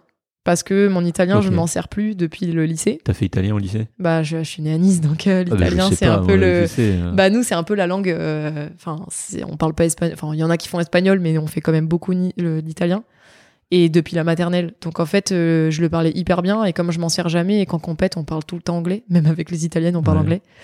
Et ben, je le perdais. Et je me suis dit, non, j'ai pas fait toutes ces années pour rien. Et euh, donc, j'essaye de lire en italien. Mais, euh, mais pour lire, il faut avoir le temps. Et Dans l'avion, comme je bosse sur tablette, bah, je peux bosser mes cours. mhm. Et donc, euh, j'essaye de prendre un peu plus de temps pour euh, avoir des moments off et Mhm. lire. Mais bon, là, déménagement, tout ça. Donc, euh, donc ça fait un petit moment que j'ai pas ouvert un bouquin. Donc, Ok, de toute façon, la plus personne écoute. Possiamo italiano. Pas fait mal. italien Bon, aussi. après, j'avoue que j'ai fait italien Suisse, aussi. euh, à Mar- Oui, mais j'ai fait italien à Marseille, mais euh, ah Voilà. d'accord, ça va, on n'est pas très loin alors. ouais, voilà, ouais. Un truc qui te plaît euh, particulièrement? Les sushis. Ok, bonne dis ça réponse. parce qu'il est 22h, j'ai Ouais. faim. Ouais, ouais, ça, ça, ça fait pas mal de temps qu'on parle. Ta situation médicale la plus atypique ou touchante Et pareil pour le sport. Même question pour le sport. Euh, je dirais pas atypique parce que je pense qu'il y a beaucoup de gens qui sont hypersensibles, HPI, tous Ouais. ces trucs-là. Mais euh, je- bah, moi, pour moi, c'est le plus touchant, c'est clair. Ouais. Après, euh, bah, je pense que c'est important quand même parce qu'on on est quand même beaucoup. Oui. Et en même temps, il y a beaucoup de gens qui se rendent pas compte de ce que ça implique. Et Clairement pas, non. ouais. Et en fait, du coup, euh, tu sais, t'as l'impression que c'est tout le temps à toi de devoir gérer euh, comment tu prends ce que les gens te disent et beaucoup moins souvent comment les gens doivent dire les choses en fait. Ouais. Et du coup, euh, je pense que ce serait bien que ça bosse des deux côtés. C'est pour ça que j'aime bien aussi les accords Toltec. Parce que ça t'apprend à faire les deux. Mhm. Ok. Une anecdote de compète? Euh, je, je dirais si, en vrai, c'est parce que c'est gaulerie quand même. Ouais. Un jour, on a fait des vidéos avec mon ancien coach Oui. pour euh, expliquer à mon père comment accrocher les perches sur euh, des barres de toit Ouais. et sans barres de toit. Donc c'est un peu un autre système, t'accroches dans le coffre et dans le capot. Et euh, parce qu'on partait avant lui sur une compétition, il fallait qu'il nous rejoigne avec, avec le club et un autre entraîneur du club. Et en fait, euh, on avait fait des vidéos hyper précises, euh, bien expliquées avec mon coach. Moi, je filmais ou lui me filmait, on passait les sangles, on avait accroché des perches exprès sur une, autre- une de nos voitures pour qu'il comprenne bien. Et euh, il a accroché des perches euh, avec ce coach-là euh, sur un minibus du club. Et ils ont fait peut-être 50 km. Et Ouais. les perches, elles se sont décrochées sur l'autoroute. L'enfer, ça. Voilà. Donc euh, je tairai le nom du propriétaire des perches parce qu'il n'y a pas eu de casse, donc on s'en fiche. Parce que ça, ça peut être ultra dangereux, ça. ouais, pour, le coup. euh, Bon, après, quand euh, il les balance de la soute au tarmac en avion, Ouais. ça fait un petit vol de 3 mètres, c'est pas tellement mieux. hein. Ouais. Mais tu Mais sur la route, euh, ça qui tombe sur la route, t'as des voitures derrière, c'est chaud quand même. Ouais, bah, puis c'est surtout qu'il faut que tu le raccroches et toi, t'es sur la bande d'arrêt d'urgence avec, euh, avec des perches à raccrocher. Donc voilà, ça m'avait fait rire parce qu'on Ouais. avait passé tellement de temps à faire des vidéos hyper quali pour que Ça les perches pas. tombent, quoi. Ouais, clairement, les perches tombent, quoi. Enfin, tu te dis, bon, bah là. Ok. Une citation, qui- une citation. Celle-là, j'arrive jamais à le lire. Une citation qui te parle ou qui t'a inspiré? Le ciel pour seule limite. Euh, sky is the limit, quoi. Ouais. Voilà. Moi, je l'ai entendu de Renaud Lavillenie, donc dans ma tête, c'est lui qui a dit ça, mais c'est pas du tout lui qui a non, dit ça. non, c'est pas lui. c'est pas lui qui a dit ça, non. Euh, et puis, euh, la chose dans ta vie dont tu es la plus fière et que tu as accomplie? Hum, je pense que c'est. Alors, peut-être un jour, ça, ça va être. euh, Si on pose la question après les jeux, ce sera peut-être que j'ai fait les jeux. C'est ce qu'on te souhaite. Ouais, vraiment. Mais euh, je pense que c'est le développement personnel que... qui se passe autour de tout ce que je mets en place euh, sportivement et sur le médical. J'étais pas du tout. Pas quand j'ai raconté comment j'étais à l'école et au collège, euh, que j'étais infernal. Je pense que j'ai vraiment appris beaucoup sur euh, comment parler aux gens et comment des fois prendre en charge les gens dans certaines situations par la médecine. Comment moi me gérer moi avec la prep mentale, avec le sport, avec ce qu'on vit et que enfin voilà c'est un vrai développement personnel je pense de faire un double projet comme ça Complètement. Alors et là, ouais. je pense que je suis pas mal fière de ça quand même Tu peux, tu peux, vraiment. Et pour finir, dernière question, qu'est-ce que tu te dirais à toi-même si tu te recroisais, on va dire, euh, on va dire fin de P1 en fin de P1 Ouais. j'hésite entre alors cap ou pas cap. Ah ouais. Mais non je pense que je dirais euh, rien d'impossible à cœur vaillant. Parce que c'est ce qui me ça aurait pu être ma citation tiens d'ailleurs. C'est Ouais. vraiment euh, moi ce qui me ce qui me tire tout le temps quoi. C'est qu'au final euh, si t'as envie de le faire tu peux. Mhm. faut que tu saches que c'est pas forcément facile. Mhm. Mais par contre, si t'as envie de le faire, bah t'acceptes que des fois ce soit dur et tu le feras jusqu'au bout. C'est très beau. Ça sera, la, la- ça sera le, le mot de la fin. Oui, qu'est-ce qu'on peut te souhaiter pour la suite? Bon, les JO, là, à court terme. Bah là, ça devient du très court terme, moi, Ouais. les JO. C'est quand, euh, quand d'ailleurs les qualifs? Bah nous, en fait, on doit faire des minima ou être dans un, certain ranking Ouais. euh, qu'on peut faire entre maintenant Ouais. et la sélection qui sera peut-être euh, en juin à peu près. D'accord Donc on a tout l'hiver et tout l'été pour faire cette perf-là. Moi, c'est 4,73 et j'ai fait 71. Donc euh, T'es pas loin. je suis pas loin. Faut que Comme tu je prenne disais, euh, que... t'es à deux doigts de faire un truc de fou. En tout cas, c'est ce que je te Exactement. souhaite. Ce serait la première étape. Il y a vraiment Après, deux, euh, deux doigts, vraiment littéralement, deux doigts. Là. Ah bah là ouais pour le coup. euh, Un centime, deux centimètres là pour le ça. coup, c'est pas, c'est pas juste une expression. Là. Et je Donc, suis euh, à une chaussure d'un record du monde, donc euh, j'ai envie de me dire que c'est pas beaucoup. C'est quoi le, le, le record du monde? 5,06 en Ah oui, salle. tu m'avais dit, oui. 5,03 Et à l'externe il y a- en extérieur ou 0,4 Ah, Je c'est crois que c'est proche. 0,3. Proche quand même. Hein ok. Ouais. Proche, ouais. Ok. Si t'avais On une personne à inviter, ça serait qui? Sur le podcast. Euh, J'aurais dit Axel Clerget, qui est judoka Ok. et euh, qui est kiné. Et qui lui aussi bah, bosse et bah, prépare les jeux, essaye de se qualifier aux jeux, qui a fait des médailles olympiques en équipe et, euh, bah, et qui a fait du coup forcément ses études en étant sportif pro et qui continue à exercer alors qu'il n'est pas obligé finalement Ouais. en étant sportif pro. Et c'est un chouette, euh, c'est un chouette gars et on s'est rencontrés sur un truc avec euh, avec des partenaires qu'on a en commun. Ouais. Et... puis bon, il fait du judo, donc forcément pour moi ça gagne des points parce que je viens de là, donc, euh, C'est vrai au tout début. donc ouais, je dirais, je dirais lui. Ok. Parfait. Où on peut te contacter Si jamais? Sur Instagram. Sur Insta. Ouais, Pitié, pas LinkedIn parce Ouais. que là j'ai eu une overdose de LinkedIn. D'ailleurs, je t'ai ajouté sur LinkedIn. J'irai accepter les invitations. voilà. Ouais, Euh, sur Instagram, ouais, plus t'es assez, facile. t'es assez actif de toute façon sur Instagram et ça rigole bien. T'as créé un groupe là récemment, ça? ça Ouais, mon canal. bon, je, vais- pouvoir mettre un petit truc sur le canal, sur, euh, sur le ça. podcast. C'est ça. T'as une chose euh, qu'on n'a pas abordée et que t'aurais aimé qu'on aborde? Hum, Je pense que le seul truc qu'on aurait pu aborder, Ouais. c'est l'importance finalement, c'est un sport individuel, Ouais. mais 99% du temps, tu es avec un coach et un groupe Ouais. sur le- la piste. Donc c'est individuel quand tu regardes la performance et que tu es dans ta compétition, mais ça reste, euh, un, une grosse simulation et deux, un vrai binôme avec le coach. Et euh, je trouve ça dommage que parfois, bah, en fait, ce soit que à l'athlète d'essayer de payer son coach s'il peut. Et, euh, et n'y ait pas euh, vraiment des. Enfin, je veux dire, au foot, au handball, au volley, on voit les discussions avec les coachs des équipes dans les vestiaires. Nous, le coach, il est vraiment, vraiment dans l'ombre et je trouve ça dommage parce que, bah, justement, c'est lui et nous. Mais dans tous les sports individuels, hein, tennis, euh, Bah, c'est ça. Et il y a, voilà, dans les sports très médiatisés, le coach est aussi très médiatisé. Parfois, c'est des coachs qui font la une de l'équipe. Oui, le- dans le foot, euh, Nous, dans le euh, rugby. c'est déjà ça. difficilement l'athlète, mais Ouais. c'est vrai que je pense que ça pourrait aussi aider quelques situations, euh, quelques athlètes, si les coachs étaient peut-être un peu plus mis en valeur, euh, parce qu'ils peuvent aussi bosser avec des entreprises, ils peuvent Ouais. avoir des partenariats, ils peuvent avoir de la visibilité, donc euh, sans les coachs, on n'est pas grand-chose. Donc, Donc ton coach, on le salue et on l'embrasse. tu l'obligeras, à- tu l'obligeras à écouter. voilà.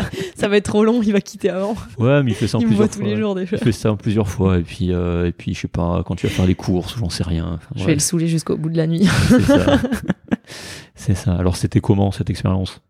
Trop chouette, Ouais. trop trop chouette. Ok. Tu sais combien de temps on a fait? Bon, j'ai vu que t'avais regardé, mais Ben, en fait, je sais pas à quelle heure on a commencé. ouais. À ton, à ton avis, combien de temps on a fait là? On a bien fait deux heures et demie, je pense. Purée, c'est pas possible. T'es la deuxième à gagner, quoi. 2h36. Quoi. Ah ouais, ah ouais, quand même, pas mal. Solène, elle avait dit pareil, il y a 5 minutes près, euh, elle avait dit le. Ah, c'était presque ça. Ouais. Mais là, j'ai- je suis dégoûtée parce que j'aurais pu dire 2h36. ouais. voilà, t'as perdu. Non, je rigole pas. Et après, ça va vite hein, quand on discute et que.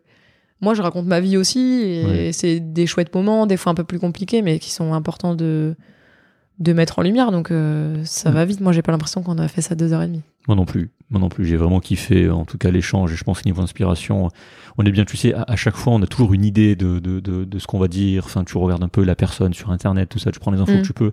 Quelquefois, on arrive à appeler les gens, comme Clément qui a, qui a essayé de t'appeler, mais, mais à, à chaque fois, c'est c'est toujours mieux, en fait, qu'espérer. Et euh, tu t'att- tu t'attends à un truc et c'est jamais ça. Et moi, c'est ça Bah que je trouve ouais. génial. Et là, franchement, franchement, niveau, niveau inspiration, je pense que. Ouais, je me demande si on n'est pas, on n'est pas loin. Enfin, je, je me souviens, enfin, en vrai, je me souviens plus des tous les épisodes qu'on a enregistrés, qui sont Ouais, il y en avoir quelques-uns quand même. Oui, il y en a pas mal, ouais. Mais niveau, euh, en tout cas, le ressenti que j'ai niveau inspiration, je pense qu'on est, on est, on est, pas loin d'être, euh, même si ce n'est le, le- en tout cas, à ce jour, le plus, le plus, en tout cas pour moi, comme je le ressenti, hein, le plus inspirant, en tout Bah, cas, chouette. dans l'échange. Et j'espère que ça vous parlera, là, ceux qui nous écoutent encore après 2h38. euh. Ouais, J'espère aussi. Mais il y a des gens, il y a des gens, euh, quand même, plus de 80% de taux de complétion, donc euh, il y a des gens, quoi. Trop chouette. C'est exceptionnel. Et justement, merci de nous écouter. Je, je terminerai sur ça. Merci de nous écouter. Où que vous soyez encore une fois hein, dans, la, dans la douche, dans le lit, sur le chemin du, du travail, aux courses, pendant votre sport aussi, j'en sais rien. Merci, merci du fond du cœur et n'e- n'essayez, enfin n'essayez, je fatigué, c'est la fin là. Non, si, essayez, faites-le, faites-le. Mettez 5 étoiles sur euh, Apple Podcast, Spotify, mettez aussi un, un gentil commentaire, ça nous permet de, bah, de remonter dans les rankings. Et puis, euh, et puis voilà. Nous, avec Clément, on fait toujours des séminaires. Euh, le prochain, ça sera à Paris le 23-24 février et à Toulouse le 5-6 avril. Et puis deux dates à venir. On vous laisse écouter le, le générique de fin si ça vous intéresse. Je pense qu'on a fait un beau tour, en tout cas. Ouais, je pense aussi. Merci beaucoup de m'avoir accueilli chez toi. Parce qu'on n'a Bah, pas dit au début, c'est vrai qu'on était chez toi. à Bordeaux, enfin à Mérignac, du coup, euh, pas très loin. On vous dit euh, bah, tout de bon, bonne nuit, euh, bonjour, bon travail, bon week-end, j'en sais rien. Et puis on vous dit à très vite pour un nouvel épisode. Salut, bye bye. Bravo et merci d'avoir pris de votre temps pour écouter cet épisode jusqu'au bout. Si vous êtes intéressé par les finances personnelles et la gestion de votre patrimoine, rendez-vous sur create.com c r e aigu a t.com afin de vous inscrire à notre newsletter et de recevoir nos derniers articles. Avec Clément, nous avons voulu avec Créat pallier au manque de formation que nous avons sur l'argent et les finances personnelles et vous transmettre tout ce qu'on aurait aimé que l'on nous apprenne durant nos études. Gros sujet dans nos professions. Vous trouverez aussi des webinaires sur divers thèmes tels que la bourse, l'immobilier, les crypto-monnaies, les investissements alternatifs, tout pour démarrer et approfondir dans les meilleures conditions. Je vous en dis pas plus, rendez-vous sur create.com et nous nous ferons une joie de vous aider et de répondre à vos questions concernant tous ces sujets. Música